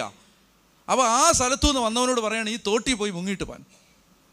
അപ്പോൾ പറഞ്ഞു, സാറേ നമുക്കൊന്നും മുങ്ങിയിട്ട് പോകാം സാറേ, പ്ലീസ് സാറേ, സാറേ എൻ്റെ അലവൻസ് കട്ടിയില്ലേ സാറേ, മുങ്ങാം സാറേ. അങ്ങനെ പറഞ്ഞിട്ട് ഈ മനുഷ്യൻ പറഞ്ഞത് കേട്ടിട്ട് ഒരു സമനില സുബോധം ഉണ്ടായിട്ട് ഇയാൾ ചെന്ന് 7 തവണ മുങ്ങാനാണ് പറഞ്ഞു. 1 തവണ മുങ്ങി, ഒന്നും സംഭവിച്ചിട്ടില്ല. 2 തവണ, 3, 4, 5, 6, 7.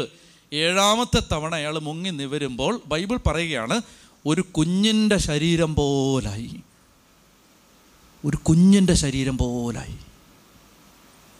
നിങ്ങൾക്ക് മനസ്സിലാവുന്നുണ്ടോ? അനുസരണം നിങ്ങളെ രൂപാന്തരപ്പെടുത്തും, നിങ്ങൾ ചിന്തിക്കുന്നതിനപ്പുറത്തുള്ള രൂപാന്തരം. അനുസരണം മനസ്സിലാകുന്നുണ്ടോ? അതായത് ഞങ്ങൾ വലിയ ദൈവ മനുഷ്യരാണ് എന്ന് പറഞ്ഞുകൊണ്ട് ധിക്കരിക്കരുത്. അനുസരണം നിങ്ങളെ രൂപാന്തരപ്പെടുത്തും, വിധേയത്വം.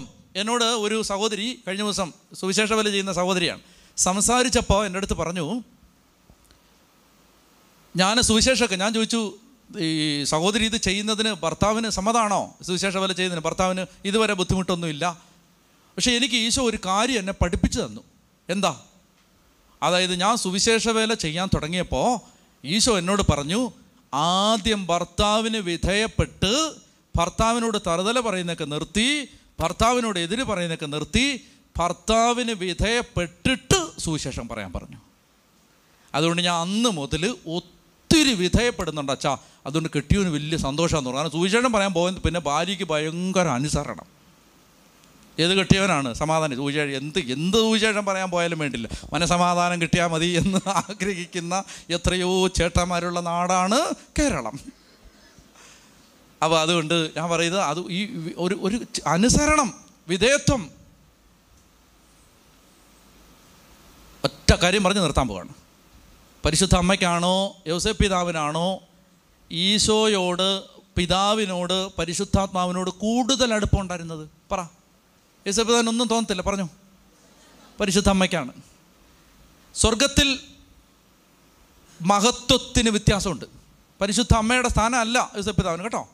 രണ്ടുപേരും ഭാര്യയും ഭർത്താവാണെങ്കിലും വ്യത്യാസമുണ്ട്. അപ്പോൾ പരിശുദ്ധ അമ്മയ്ക്ക് തൃത്വത്തോടുണ്ടായിരുന്ന അടുപ്പമല്ല യോസേപ്പിന്. ആർക്കാണ് അടുപ്പം കൂടുതൽ? പറ. പരിശുദ്ധ അമ്മയ്ക്കാണ്. പക്ഷേ പരിശുദ്ധ അമ്മ എപ്പോഴും ജോസഫിന് ഒരു മേൽക്കൈ കൊടുക്കാൻ ശ്രദ്ധിച്ചിരുന്നു, മുൻതൂക്കം കൊടുക്കാൻ ശ്രദ്ധിച്ചിരുന്നു. അത് പല സന്ദർഭങ്ങളിൽ തെളിവായി വരും. ഒരു കാര്യം ഇതാണ്, ദേവാലയത്തിൽ വെച്ച് കാണാതെ പോയ മകനെ കണ്ടെത്തി കഴിയുമ്പോൾ ഓടിച്ചെന്നിട്ട് അമ്മ പറയുന്നൊരു വാചകം ലൂക്ക രേഖപ്പെടുത്തിയിട്ടുണ്ട്. മകനെ, നീ ഞങ്ങളോട് ഇങ്ങനെ ചെയ്തത് എന്ത്? പറ. ഞാനും നിൻ്റെ പിതാവും എന്നല്ല, നിൻ്റെ പിതാവും ഞാനും. ചെറിയൊരു വാക്കാ, പക്ഷെ അതിനകത്തുണ്ടല്ല നിൻ്റെ പിതാവും. കാരണം എന്താണെന്നറിയാമോ? അമ്മയ്ക്കറിയാം ഈ അപ്പൻ എന്തെങ്കിലും വിധത്തിലൊരു ആന്തരിക മുറിവ് ഉണ്ടെങ്കിൽ അത് ഈ വിഷയത്തിലാണ്. ഏതാ? ഇതെൻ്റെ കൊച്ചല്ല. ശരിയല്ലേ? ഇതെൻ്റെ കൊച്ചല്ല. ആ അപ്പൻ ആന്തരിക മുറിവില്ല. അപ്പൻ എന്തെങ്കിലും ഒരു സങ്കടം ഉണ്ടെങ്കിൽ അത് ഈ കാര്യത്തിലാണ്. എന്താണ്? എൻ്റെ കൊച്ചല്ലിത്. അതുകൊണ്ട് ആ മുറിവ് ഉണ്ടാവാതിരിക്കാൻ അമ്മ എപ്പോഴും ശ്രദ്ധിച്ചിരുന്നു, മകനെ നിൻ്റെ അപ്പനും ഞാനും. മനസ്സിലാകുന്നുണ്ടോ? അപ്പോൾ ആ വിധേയത്വം അത് നമ്മൾ സീരിയസ് ആയിട്ട് എടുക്കണം. അപ്പോൾ നിങ്ങൾ ശുശ്രൂഷാ ജീവിതത്തിലാണെങ്കിലും കുടുംബജീവിതത്തിലാണെങ്കിലും മക്കളാണെങ്കിലും ഈ വിധേയത്വത്തിന് ഒരു വലിയ വിലയുണ്ട് ദൈവസന്നിധിയിൽ. അപ്പോൾ ഇത്രയും പറഞ്ഞ് ഞാൻ രാജാക്കന്മാരുടെ ബൈബിൾ പഠനം അവസാനിപ്പിക്കുകയാണ്.